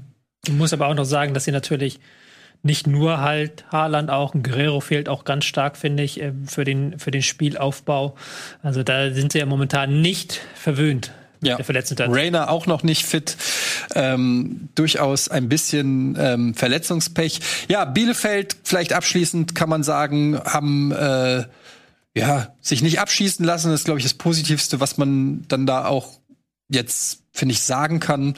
Ähm, hatten aber auch nicht wirklich viel entgegenzusetzen. Also die äh, Daten sprechen da schon eine deutliche Sprache. Wobei ähm, 16 Torschüsse. Ja. Aber war natürlich war, waren auch äh, viele so Sachen, bevor wir den Ball verlieren, schießen wir lieber. Ja, ja, und am Anfang haben sie, waren sie wirklich gut im Spiel und haben da einige gute Angriffe gefahren. Auch Dortmund ein bisschen von der Rolle. Aber da werden wir auch in den kommenden Wochen, glaube ich, irgendwann anfangen, mit den Trainern zu diskutieren.